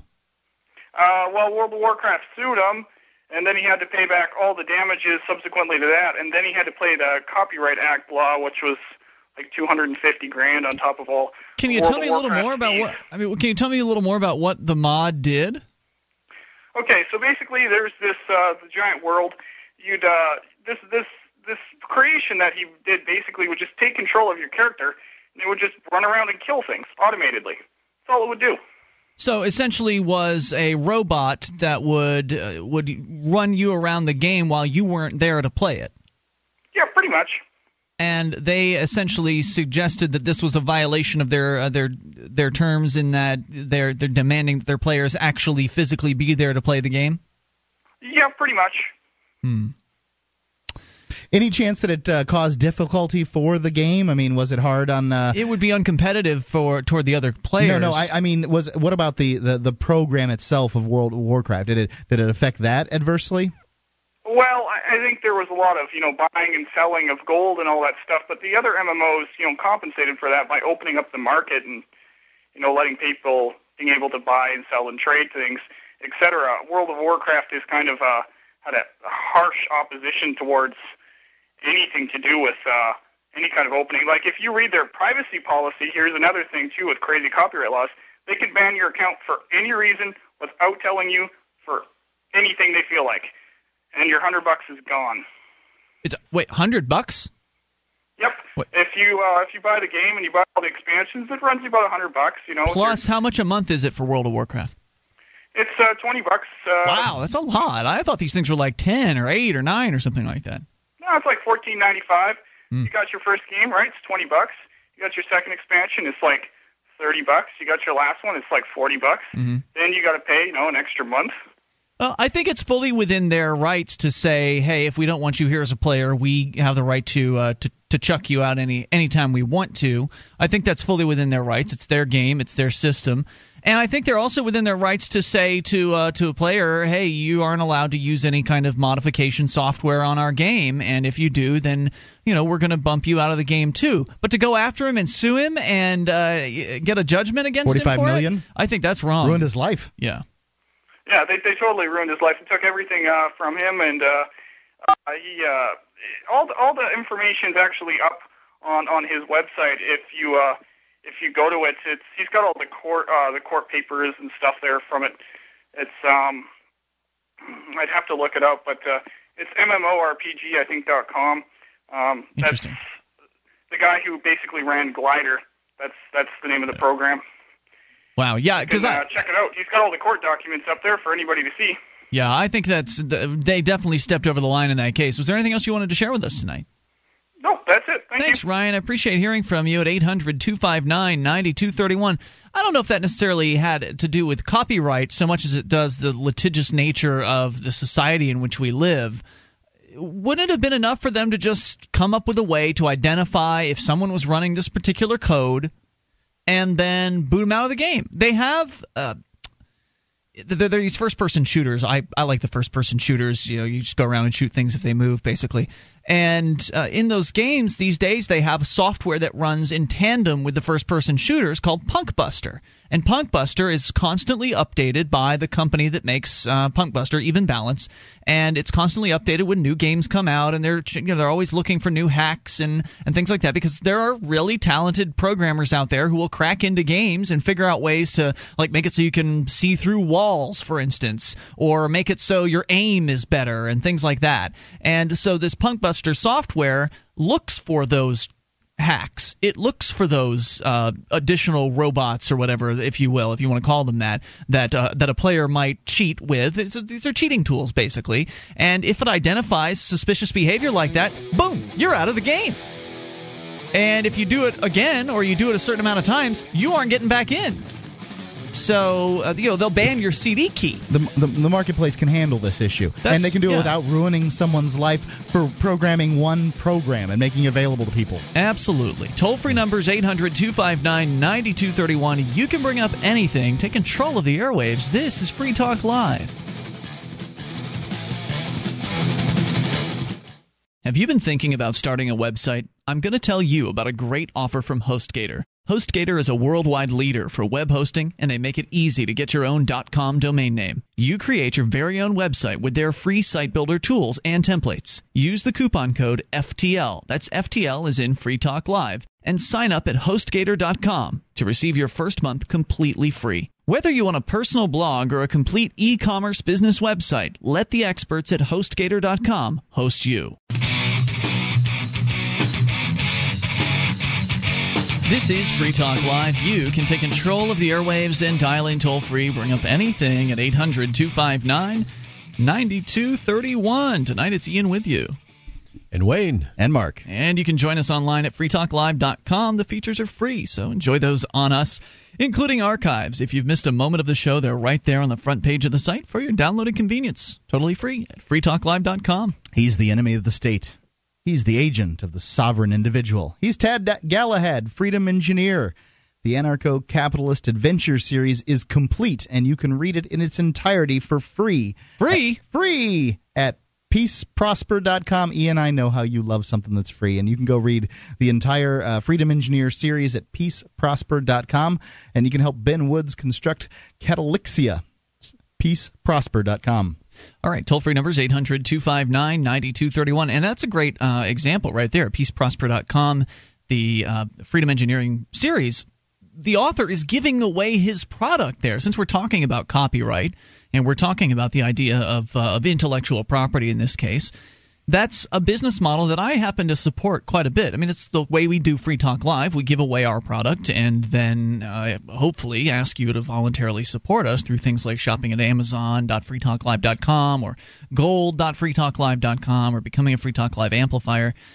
There are various different ways that you can support our show if you like us, but we put the show out there first and then collect uh, from those of you that are that are willing to help us out with that. And the same thing with uh, with Freedom Engineering. I presume he has a donation link, or isn't he offering a? Is there a hard copy version of the the book available out there? Not currently, Not um, but uh, you know, it gets enough reads. I suppose he'll do it. Maybe so, and uh, I imagine he would accept a donation from somebody that uh, that wanted to. He's put all that time in writing that story over at peaceprosper.com. I think that uh, that's a reasonable thing to ask. He just wants to uh, spread the, the, the word of liberty.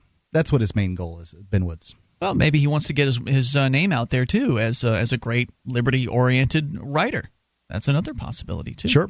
Uh, so uh, you can bring up whatever you want here at 800 259 9231. And I, I feel like I had something. Oh, yeah, I did have something intellectually property, intellectual property related. Now, since we're talking about uh, video games, that was kind of the discussion we were just having a moment ago. The video game fanatic.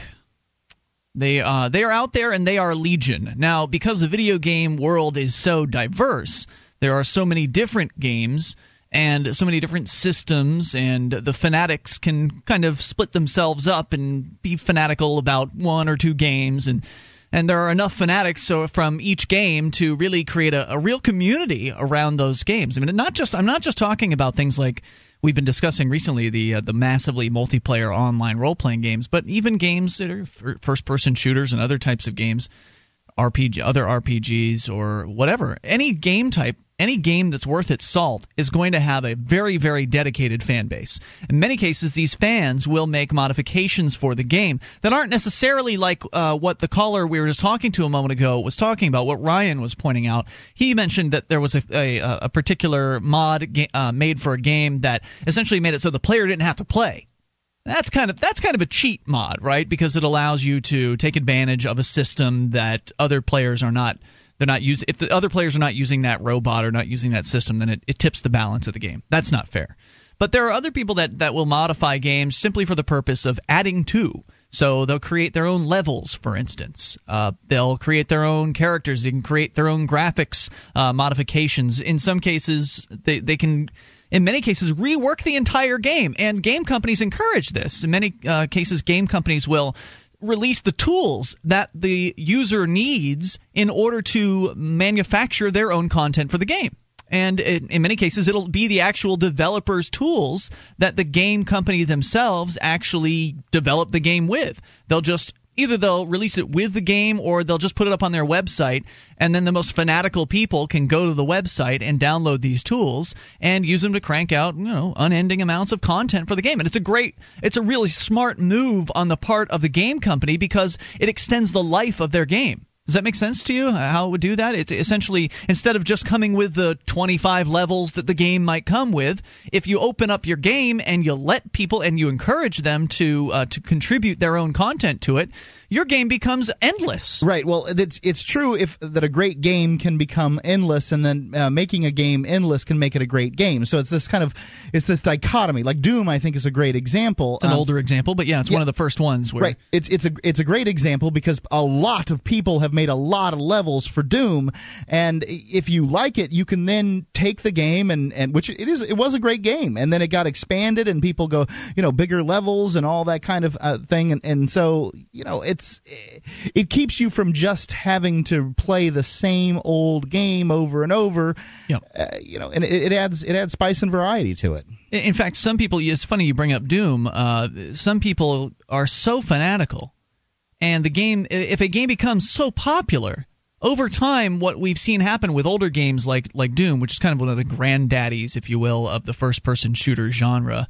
Uh, first there was Wolfenstein 3D, then there was Doom, and uh, what happened was they released the source code for Doom in the, I think it was in the late 90s. So the game had you know, it's pretty much run its course. Run its course, right? It, they've made as much money as they're going to make off of it. They're still selling it. I mean, they were still selling it, I think, in the stores at, at that time. But essentially, what they did was id Software released the source code of the game, the actual programming of the game. They released that into pub into the public domain. Now they didn't release the graphics of the game; they just released the code. So technically, they weren't giving away the entire game. They were just giving away the actual uh, game portion of it, the engine of the game, if you will. And that allowed the people that were really fanatical and also had programming ability to start getting in there and tinkering with this code that honestly hadn't been touched in three, four, five years. They went in and all of a sudden you've got five different versions of the same game available on the internet. They upgraded uh, to higher resolution graphics. They upgraded to internet play. This is a game that came out before the internet was really in public, uh, the public domain. Right. Less people had high speed too at that time. Yeah, it was dial-up. When I was playing this game, it was you had to dial up your friend to con- to connect to them to to play it. But they because they released the source code, the fanatics went in and they they tinkered with it and they made newer versions of uh, of Doom. I was just actually uh, talking with Brad Jardis uh, today, and we were playing some Duke Nukem 3D, which is another one that uh, came out in the mid 1990s. Again, that that company released the source code for, and the most recent version of that game, which came out originally I think in 1996, was released in October of 2009 because some fanatics are still in there tweaking and you know adding new features and uh, and things like that. And now you can go and play them online. So so there are some companies that are very encouraging toward uh, the, these types of things. Fan interaction mm-hmm. fan creation fan modification. Innovation. And then there's Nintendo according to blogofbile.com where apparently what happened is Zelda which is a tremendously popular video game series. I remember playing it, uh, shoot, in '88 or '87 or something like that. I mean, this franchise has been around a long time. It's it's been around a long time and for good reason. It's got a great story. It's got a in many cases the the games have uh, wonderful gameplay and it's a very very interesting game. But Nintendo, I guess, doesn't really get it when it comes to allowing its fans to modify their ideas. And we'll talk about what exactly they did to some of their fans. Could, I suppose they could have been a little more harsh, so they weren't as bad as they could have been. But we'll give you the info here in moments. 800 259 9231. It's it's pretty sad. 1 800 259 9231. You can bring up anything. This is Free Talk Live.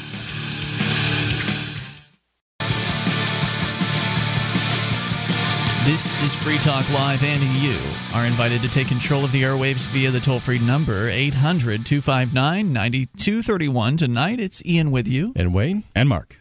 And you can join us on our website at freetalklive.com. We give you the features free, so enjoy those on us. Again, that is freetalklive.com, and our features include the bulletin board system with over 500,000 posts uh, those posts are there for you to get interactive with our other listeners. In fact, there are a couple thousand people registered there, probably only a few hundred actually active uh, on the forum, but it's an interesting place to be. You'll find all kinds of discussions from the absolutely asinine to the very intelligent over at bbs.freetalklive.com. At Manchester Brewing, prayer warriors are standing by 24 7, ready to intercede with Lord Elvis on your behalf.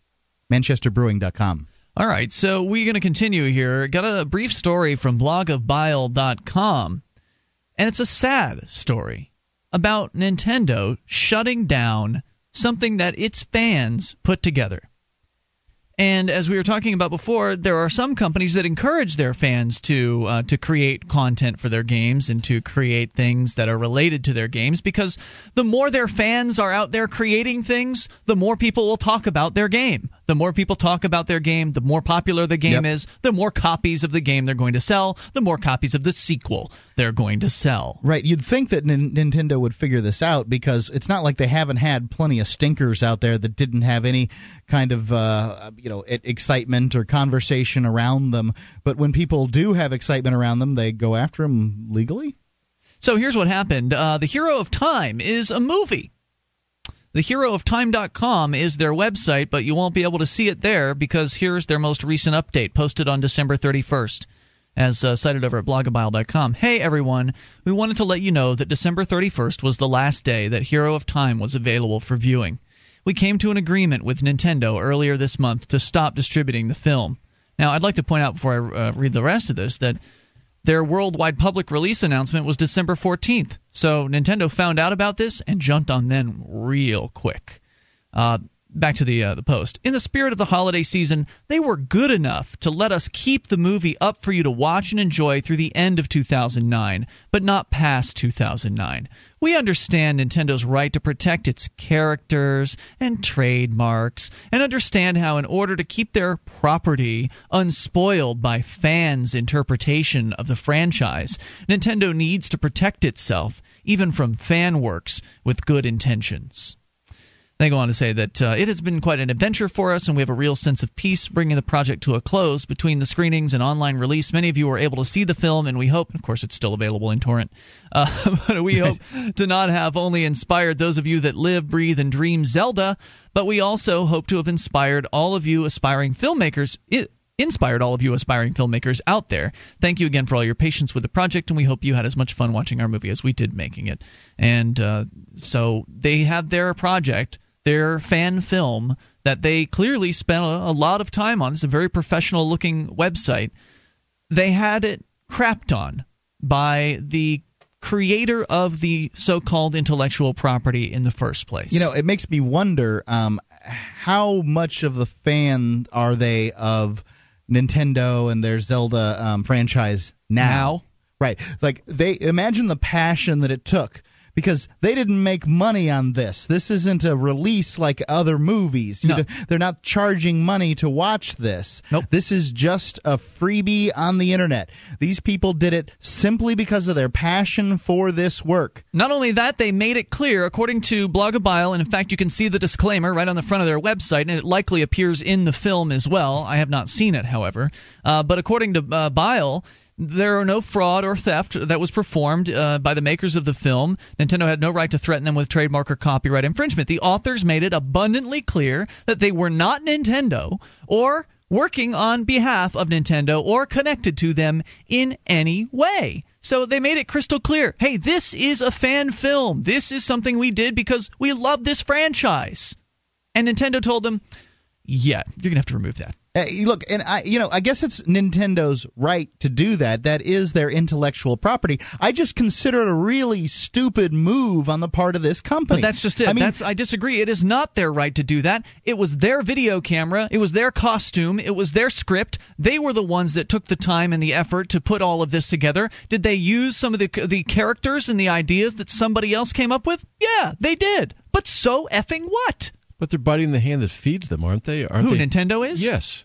Sure they their are. customers feed them. If their customers are that excited about their product and maybe want to play a little bit, why not? What, And- what's the problem? And listen to them echoing what Nintendo's excuse was, right? And th- they say in their in their letter to their fans, "We understand Nintendo's right to protect its characters and trademarks, and understand how, in order to keep their property unspoiled by fans' interpretation of the franchise, that Nintendo needs to protect itself, even from fan works with good intentions." Hey, you know, um, it's it's interesting. Uh, Lucasfilms, you know, big filmmaking company. Yeah. Star Wars. You'd think they'd need to protect themselves too, but they allow fan works. They don't. Really? They don't. They don't go and ruin the lives of their uh, of of the the people that uh, you know p- put their time and energy, blood, sweat, and tears into projects that you know just because they love something. I think that's wonderful. And has that has the fact that LucasArts uh, or Lucasfilm uh, re- allowing fan films to exist reduced their ticket sales? Has it reduced the popularity of their franchise? Come on now. So what I think's interesting though is that Nintendo made it sound like, well, we want to keep our property unspoiled by fans' interpretation. Yeah, that's the reason we're doing this. We need to make our we need to make sure our property is is pure. Uh, we've got our plot here and uh, with our canon, and we don't want your uh, your little fan film to be confused or to confuse our fans. But I was actually watching. Uh, there's a very entertaining uh, chap. He calls himself the Angry Video Game Nerd, and he has his own YouTube channel. And what he does is he takes video games and mostly Nintendo games, and he reviews them, the bad ones. He goes through and, and forces himself to play some of the worst games of all time, and creates very entertaining uh, 10 minute shorts for, for YouTube. And uh, well, actually, they they're posted somewhere else, but nonetheless, you can find his channel on YouTube, and he's very very popular. but one of the things that he he'll do sometimes is just rant about some of the silliness in uh, in the business. And he picked on Zelda at one point. Now he loves the Zelda games, but there are so many of the games that were created at various different po- points in time by various different uh, you know game designers. There's no consistency no between them. There, there's no you you can't follow what's going on because the, the, original game wasn't necessarily created with the idea that it would have 20 sequels or however many different Zelda games there have been. So they, they've just they've gone all over the place, and there's while there's some while there's some connection between some of the games, there's no consistency. There's no canon. There's nothing that's you know it's not like it's not as uh, as consistently put together as a series of films, for instance. And even in films, there are some inconsistencies. So I think it's just ludicrous. It's just a ludicrous excuse on Nintendo's part to say, "Well, we we don't want our our properties to be uh, spoiled by fans' interpretation." Well, uh, you know, it's just ludicrous. It, it, you know, it's leave it's, them alone it seems to me that there's uh, lots of examples of uh, uh, of them, you know, other companies allowing this, and I it doesn't make it doesn't make any sense that Nintendo would do this. It it seems to me that these companies that do this just don't understand that they're alienating the people Absolutely. that are their greatest disciples out there. Now, as far as I'm concerned, I do believe that intellectual property exists. I'm just of the opinion that it is the responsibility of the company that uh, you know that owns it or the person that owns that intellectual property to protect it. Um, I don't. The think... market's speaking in this case. The market right. is going to speak to them. Luckily, Zelda's popular enough to where it's probably not going to go down as a franchise as a result of this one move. But they're they're not going to few of their sales out. Right, and and you know, I mean, w- wouldn't it be great if there were a couple of kids out there that could do free talk live voices? Uh, you know that um you know that, that they could could have you know one of them could imitate my deep and and uh, dulcet tones, and one of them could sound like a smarmy jerk, and uh, then you know they they could they could do a little little show and uh, you know they would they push it and they get us more listeners. That'd be awesome. By the way, if you want to see a great example of a Star Wars fan film, look no further than Chad Vader. Oh my God, that's awesome! a new laser checkout system. Chad, what's it called? Chad Vader uh, manager, uh, night night shift manager, yeah, or something like that. Yeah, Darth oh. Vader has been relegated to working at a grocery store. It's Darth overnights. Vader's brother. Oh, really? Yeah, Chad okay. Vader's Darth Vader. It's the same outfit, though. Yeah. It's the Darth Vader outfit. That's hilarious. Great. All right, more coming up here. You can bring up anything in the remaining moments of Free Talk Live.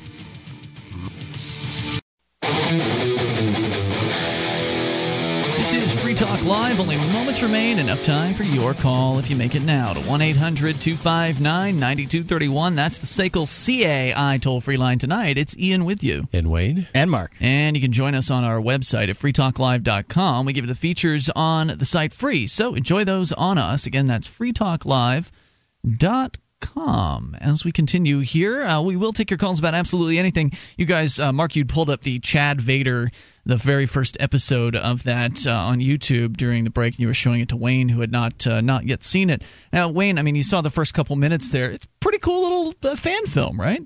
It is, and the question, of course, is is there a likelihood of confusion? Would you think uh, the Lucas Arts did that? No, of course not. Of course not. Although it is very slickly done, and, and you can tell the guy has some filmmaking skills. It isn't just an amateur doing something like this, but it's a spoof. It's a, it's a spoof, and it's a tribute to Star yeah, Wars. It's I ab- think absolutely. Um, you know, obviously, uh, what, what is what is the greatest form of uh, um, flattery, flattery, flattery imitation, yeah. yeah. imitation. Yeah, that's that's that's what I was looking for. But it it, it it's it's awesome and it's pure genius. And uh, you know, they, they they trotted it out for a little while longer, and I can't say that I didn't enjoy the, some of the other mm-hmm. episodes, but nothing compares to the first episode of Chad Vader um, as far as you know the rest like of the, the, episodes. Yeah, it's it's really awesome, and I you know I, I enjoyed it again. I enjoy it newly every time I see it. It's uh, it's one of the the, the truly great uh, internet little films that are out there. I also like Terrible Terry Tate. Now, have you seen now? Now that wasn't actually no, that uh, was a that was a commercial. That was by Reebok. Yeah, I understand it. But uh, now, have you seen any of the other Star Wars uh, fan films? I, have my seen board people, op is recommending Troops. Apparently, I've seen people do um, uh, like little little things with Legos and stuff, mm-hmm. uh, the, acting them out, and I've I've enjoyed those. Um, but I've seen I have not seen one in its entirety, but I became aware of one that was like very professional looking with. You know, with the lightsaber effects and everything like that, to where I was a serious Star Wars fan. Wow. Like nothing I would really ever want to go and watch myself. In a Uh, theater, you wouldn't pay for it, but you you would watch it on on YouTube, right? Personally, no. I'm not a I'm not a huge Star Wars fan, Okay, so cool. I I'm, I wouldn't go and, and do anything like that. I like this because it's a it's a comedy one and it's, Yeah. it's parody and it's funny. But even the ones that are serious, even the ones that are taking uh, the actual characters from Star Wars and putting them in serious Star Wars related circumstances that actually spend some level of money on effects and and are using professional level equipment and things like that let them let them go out there and create whatever it is that they that they want to create. Who who cares? Let them do it. And and I, I think it's great that LucasArts or Lucasfilms is uh, is a okay with that. I yeah, think that's there's fantastic. there's another one out there. It's uh it's done to the tune of uh, MC Chris's uh, Boba Fett or whatever, um, Mhm. and it's a it's, it's done in the the Star Wars uh, massively multiplayer online role playing game, the Morg or whatever that those things are called. Um, and they they get they got Boba Fett in there dancing and, and doing all kinds of stuff, and and that's really awesome. I I like I prefer listening to the version that has the expletives bleeped out, just because I you know I I don't need to to have them in in my version, and I feel that it's it's more clever the way they do it. But um, I you know that's another great one that you can see.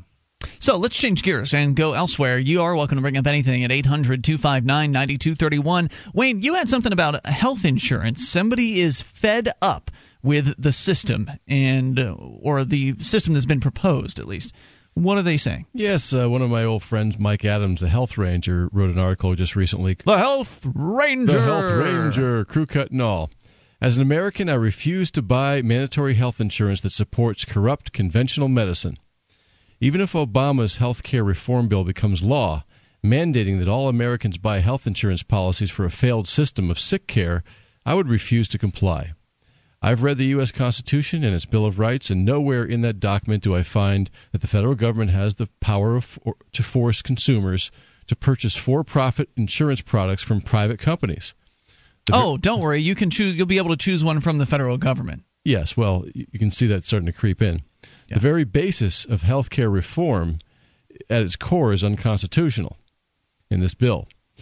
Uh, if this mandate is allowed to stand, it sets a dangerous precedent for the U.S. government to require us to purchase other products and services from whatever industries it chooses to support. I don't think it's very new. I mean, uh, I come from Florida, where they require you have car insurance. In fact, most states require that uh, that you have car insurance. Right, but that's a difference. Um, the the, ide- the the idea here being is that the federal government doesn't need to be stepping on the purview of states, and that uh, you know powers not delegated Oh, directly in the Constitution um, to the federal government are So- left to the states and, And the people state- individually. And uh, the so the the state might be able to legitimately mandate that somebody has health insurance, whereas Kind of a lame excuse, though. Is he saying that he'd be all right with it if the state of whatever he lives in uh, mandated it? Uh, no, not really. He, he's, Okay. he's, he's saying basically that uh, uh, any law forcing us to buy pharmaceuticals at thousands of dollars a year, uh, or forcing us to purchase um, man-made automob- I'm sorry, U.S.-made automobiles in order to boost the automobile industry, all these things, these types of things are are unconstitutional and and ridiculous. No, I, I absolutely agree with him. I'm just being a, a little. Uh, I- I'm, I'm being a little short, I guess, on this, uh, or with him on this, because it seems like, well, they've already been mandating all kinds of things. I'm glad people are finally getting fed up. I guess this is maybe this will be the straw that broke the camel's back, so to speak. Uh, I hope so, at least. I hope that more people like him will say, "Well, I'm not going to go along with this. I'm not going to buy your man. I'm not going to go with your mandate. I'm not going to participate. I'm not going to obey." And that could result in, I mean, that's essentially civil disobedience. It's, Sure. it's non-cooperation. It could result in him going to jail. Well, he actually um, cites a link to the 10th Amendment Center.com, which actually has a lot of articles on nullification around the country right now. It seems to be that a lot of uh, states, a lot of people in many states right now are talking about nullification like never before because of this health care bill. Tenth Amendment Center, uh, the, the the guy who runs that is uh, a listener of our show. Oh, cool. yeah, Yeah. it is cool. So he, he also says our right to choose has been stolen away. In addition to the very serious legal problems with government mandated private health insurance, this health care reform law strips away my right to choose what type of medicine I wish to be treated with. I don't find any credibility in the drugs and surgery approach to healthcare, as I don't either, personally. The pharmaceutical industry is riddled with scientific fraud, quackery, corruption, and criminal behavior, much of it documented uh, right out in the open, and some of it undocumented. Its drugs are approved by a corrupt, dishonest regulatory agency, the FDA, that has abandoned science in its quest to push more drugs onto the people. Mm. Why should I, as a free American, be forced to pay money to a system that I know to be largely based on fraud? If I had a choice, that's a question you could have asked uh, any old time. I mean, the whole government system is based on fraud, and we've been forced to pay into it for a long time. That's that's right. He says I find it fi- highly offensive that my own government would threaten me with a financial penalty if I refuse to pay money to such a racket. It's much like being forced to pay a protection fee to the mob.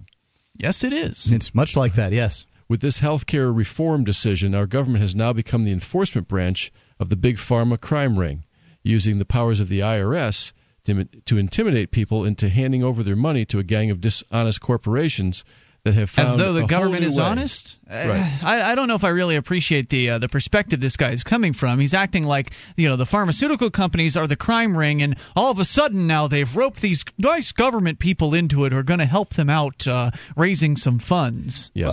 I, I think it's that, the government that's the crime ring, and they're being used by the the various different corporations to enhance their uh, their profitability. Yeah, he, he comes from kind of a, a left libertarian point of view and I don't, sometimes uh, you know people like that need to understand that that corporations get their charters from government. It's so the, biggest corporation. It, it yes. is the the parent corporation of all the others.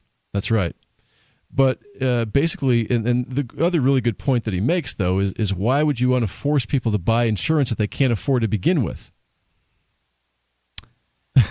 well, uh, I guess the idea is they're going to have it taken out of their paychecks, so they'll be affording it whether they like it or not.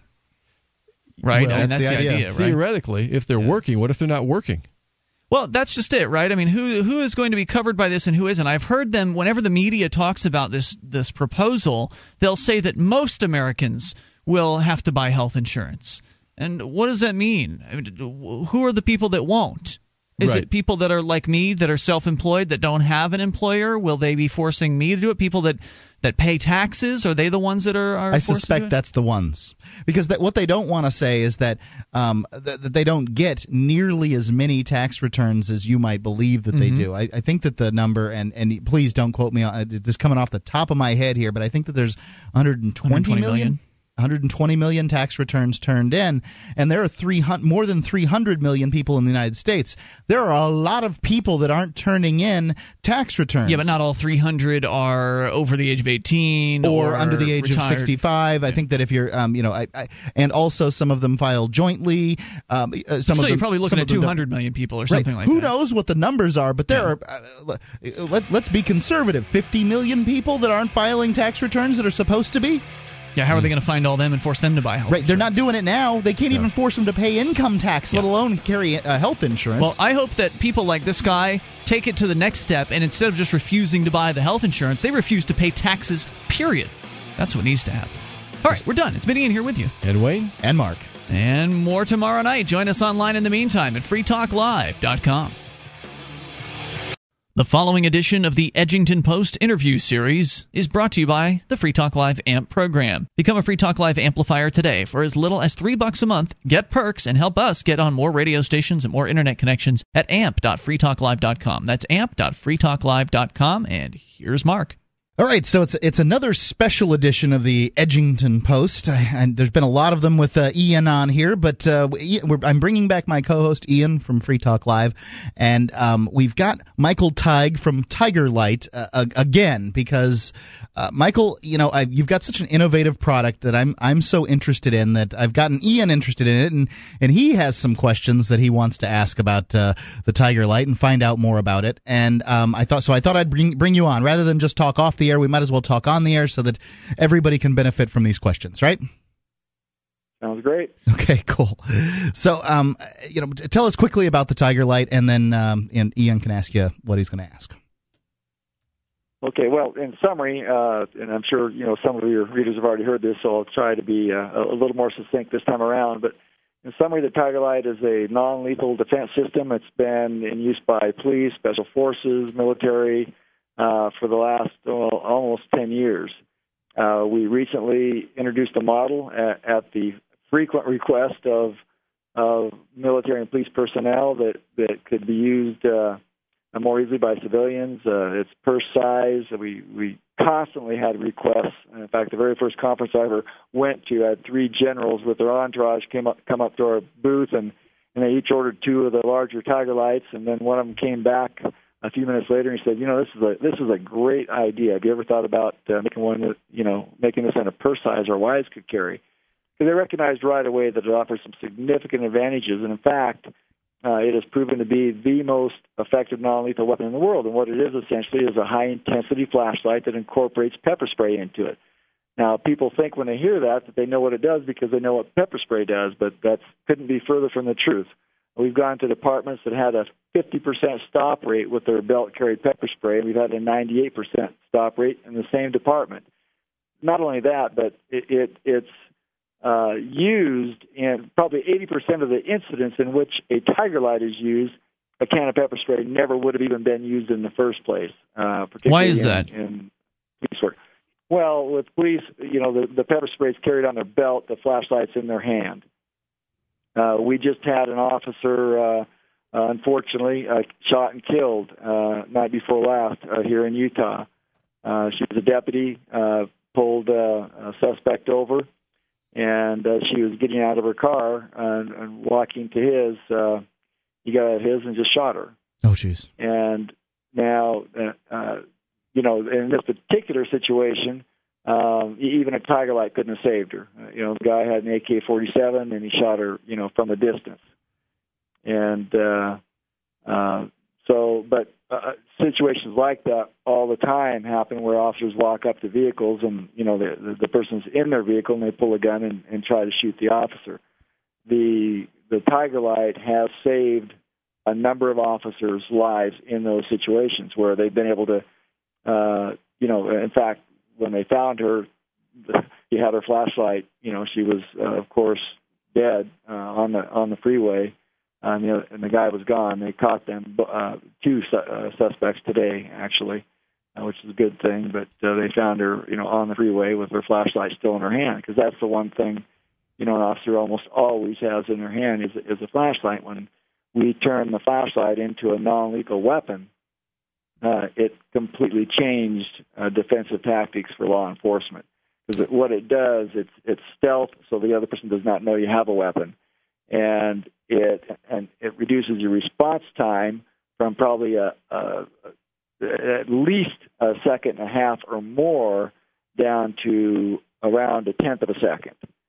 And so that difference is uh, very frequently the difference between life and death and so that that uh, but but also uh, you know people wonder we've had departments call us and say you know ask us actually challenge us as, as to what we're putting in the tiger light because they've you know in their 20 years of, of law enforcement experience they've never seen uh, pepper spray have the effect on people that the tiger light does.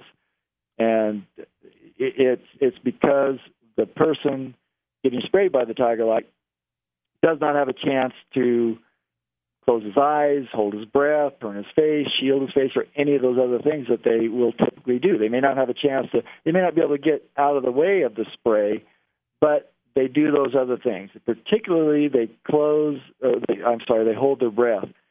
This makes a huge, huge difference because you get a guy that's on meth or PCP or some other drug, which many of these individuals that are engaged in these activities uh, are on, they're not feeling the pain so they can actually fight through the pain, but it may, it may shut their eyes. They may be fighting with their eyes closed, but they're still doing it, or they may still be able to attack a person. Uh, you know, even though they uh, a normal person would have been deterred by you know by the the pain, uh, they're not. And so, uh, for example, in, Passaic County, New Jersey, they had a, a below 50% stop rate uh, with their belt carried pepper spray. You know, professional grade police pepper spray and they were having to fight these guys after they sprayed them. Uh, in three years with the Tiger Light, they've not had a single reported failure to stop. Not one situation reported where they've had to use additional force after spraying them. And, and the, the head of the academy actually called and asked what we were putting in the spray because he just didn't believe that it could possibly do that. He'd witnessed it used on a on a guy on meth who was so wired up he he had beat a guy nearly to death in a fist fight, and they went to arrest him, and he jumped up on the back of the police car and challenged all the police officers, and the guy walked up with him with a tiger light, told him to get off the car, he's under arrest, and he you know told him where to go, and and the officer just blasted him with a tiger light, and it just devastated him. He said he'd never seen anything like it. Yeah, all they do and, after that is lay lay on the ground and wiggle. I mean, there's yeah, there's yeah. just I mean, nothing it, they can it, do. Literally, in fact, in our in our in our tests, uh, it's been really interesting. It has been from the from day one. Uh, we ask in, in our, our surveys, the departments will usually do what they call a field test or or, or T and E test and evaluation, and they they will fill out forms saying, you know, and one of the questions is what, how did the subject respond when sprayed with the Tiger Light? And we, we got responses all the time. Very frequently, they would say, dropped as if headshot. And that that was very unusual because the individuals don't usually drop to the ground uh, when they're sprayed with pepper spray because it doesn't knock them down. Uh, it's just real painful. Uh, when I, you know, when I got sprayed with it the first time, I was ready for it. I held my breath. I got sprayed, and and I stood there. I didn't I didn't drop to the ground. It was, but it was you know extremely painful. But I but I held held my breath because I knew it was coming. Uh, one other time, I got sprayed on accident. I won't I won't say how it how it happened, but I, let's just say I was messing around with a can in a way I shouldn't have been, and and uh, it blasted me right in the face unexpected, and it was a completely different experience. I mean, I was it put fear in me because I couldn't breathe, I couldn't get, I was gasping for air. The pain in that situation was actually secondary. It was extreme, but I was far more concerned about the difficulty I was having getting oxygen, and and that's what happens. They get these guys on meth PCP and maybe attacking, trying to you know rape a woman or attack an officer or whatever it might be, or rob somebody, you know who knows. But when they get sprayed with a tiger light because they don't see it coming, it affects the respiratory system. And we actually accelerate the spray. We do some other things too to to enhance that even more. Uh, our spray is coming out of that that canister in that T100. That spray is coming out at, at more than twice the velocity of any other can. And so it's getting to the target quicker, it's traveling in the respiratory system further, it's having having more effect that way. But but that's that's second on the list of why it's effective. It's effective because it is it is getting to the respiratory uh, uh, system and and and putting them down. Actually, the reason they drop to the ground, uh, we determine it's it's a psychological response. It's basically saying, "I give up. I yeah. quit. You don't have to do anything else." And it's it's and that's from talking to subjects who've been sprayed by it. Uh, in fact, we've had subjects that were sprayed who've been sprayed before and asked the officers what it was because they said that you know and, and, and actually said the officers you know that in the middle of the after being sprayed and they're you know they're crying out and saying you know what is that? That's not pepper spray. What'd you spray me with? And because they they really don't even think it was pepper spray because it's it's so the effect is so much more devastating.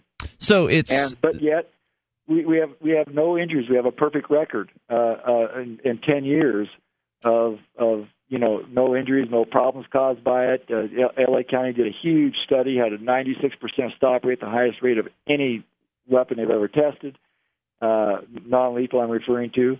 Uh, but I don't know that a lethal weapon is any higher than 96%. When you say but, stop rate, you know, Michael, what what does it what does that mean? What it means is, did the officer have to do anything else after the subject was sprayed to gain compliance? Okay, that's what it means. Uh, and uh, you know, prior to that, they probably had uh, at, at that department, I think somewhere you know 50 to 60 percent stop rate, meaning that you know they would spray somebody and they wouldn't comply or they continued to attack, and it resulted in a higher level of force. Their big goal with the Tiger Light was to reduce what they classify as significant force. That's anything above pepper spray, because everything else is is contact, either baton or or even a taser or or a gun or fists or elbows or knees or whatever uh, and results in more injuries, more liability, more lawsuits, you know, all those kinds of things. So, uh, you know, with the Tiger Light, they were hoping they could reduce that. Well, they were hoping for for a two to three percent reduction in the use of significant force. They would they, they told us ahead of time that that that would be a win. Uh, because that equates to you know dollar savings and injuries and, and everything else. Well, it was 10 times that. It was a 25% overall reduction, 31% when adjusted for the increase in the number of arrests.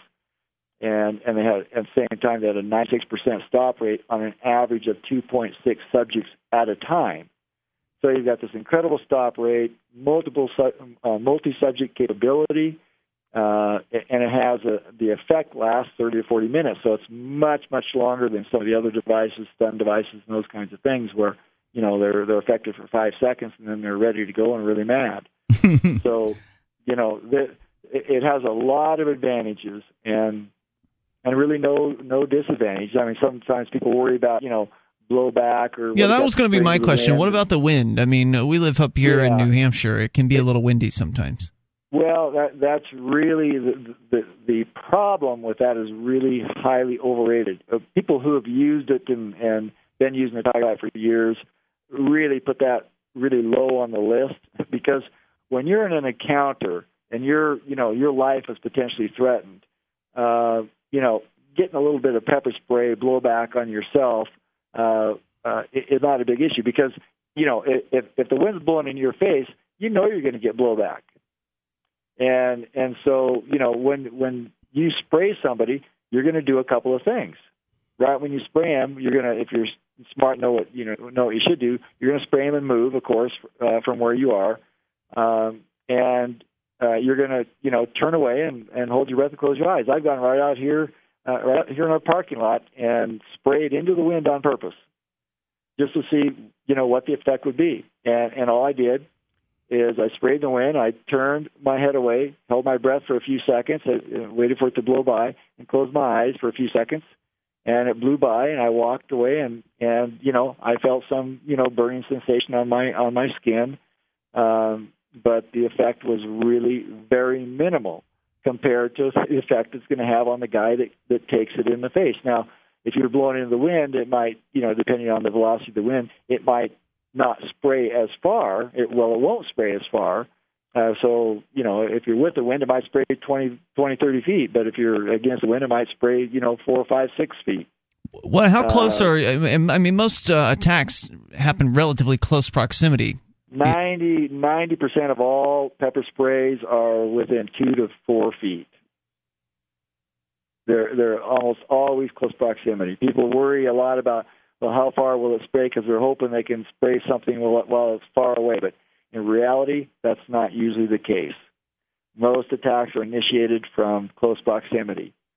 And, you know, that, that's why the, the Tiger Light, you know, people are jogging. Uh, you know, my, my daughter got attacked by a, a huge uh, uh, dog, uh, weighed 80 pounds more than her, uh, part bull mastiff and something else. I don't know what it was, but she completely didn't even see it coming hit her from behind. Well, she had no time and nearly knocked her to the ground and and and continued the attack. I mean, it it, was intent to to do serious harm uh, to her.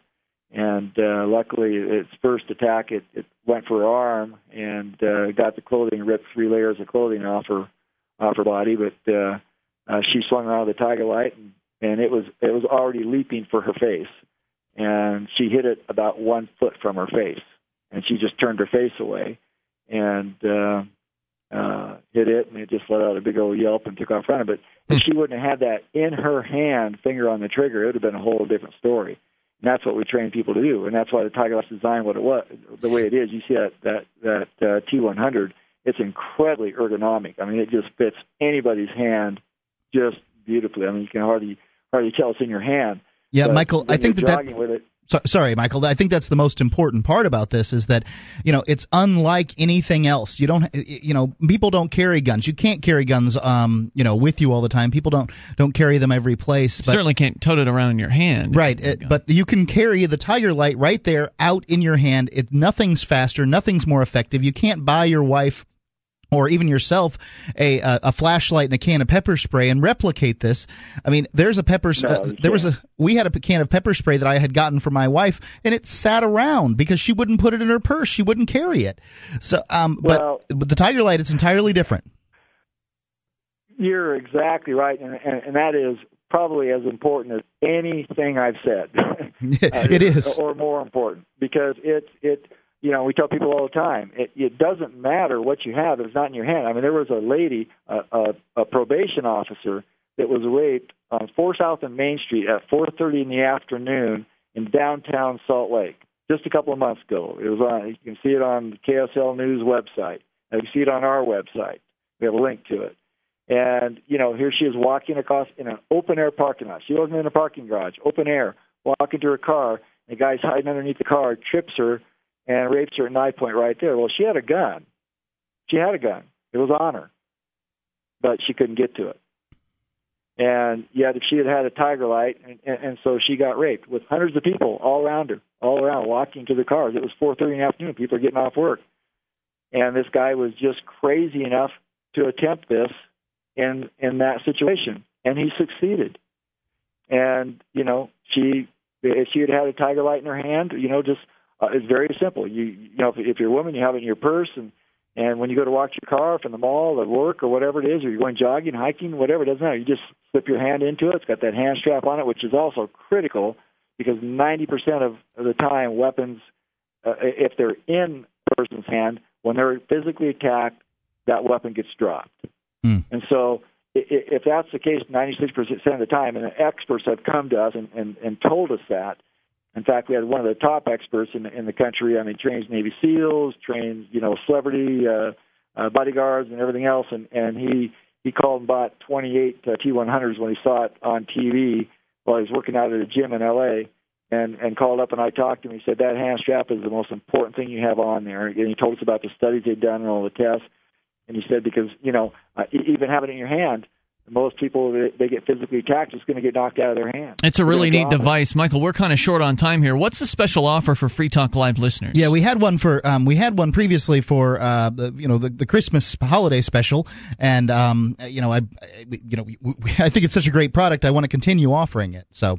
Well, we we you know it's I mean the Tiger Light would be a great buy at at, at this regular price, but we have this this. uh television infomercial offer, and I and, and we're going to offer it to you. You can't get it on our website uh, on the Tigerlight website, but if you go uh, to your website, your link, uh, it'll it'll link you to another site um, that uh, has this offer on it, and it's it's uh, an incredible offer. It's a $175 package for $99.96.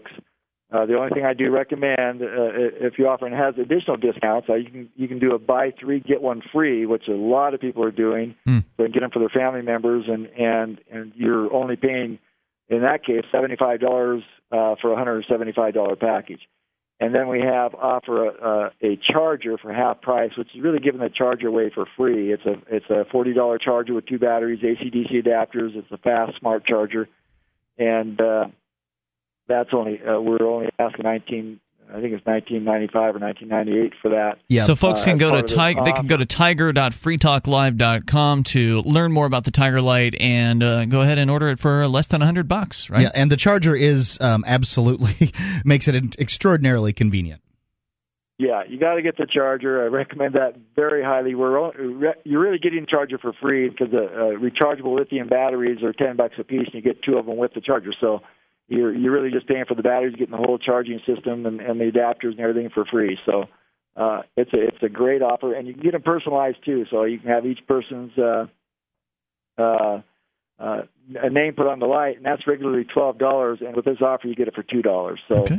uh, it's a, it's a great great deal. Michael, thanks so much for uh, for coming on and talking about the Tiger Light again because it is a neat product, and I was so jealous when Mark brought it in here and he said, "I got one." Well, where's mine? oh, I forgot all about you.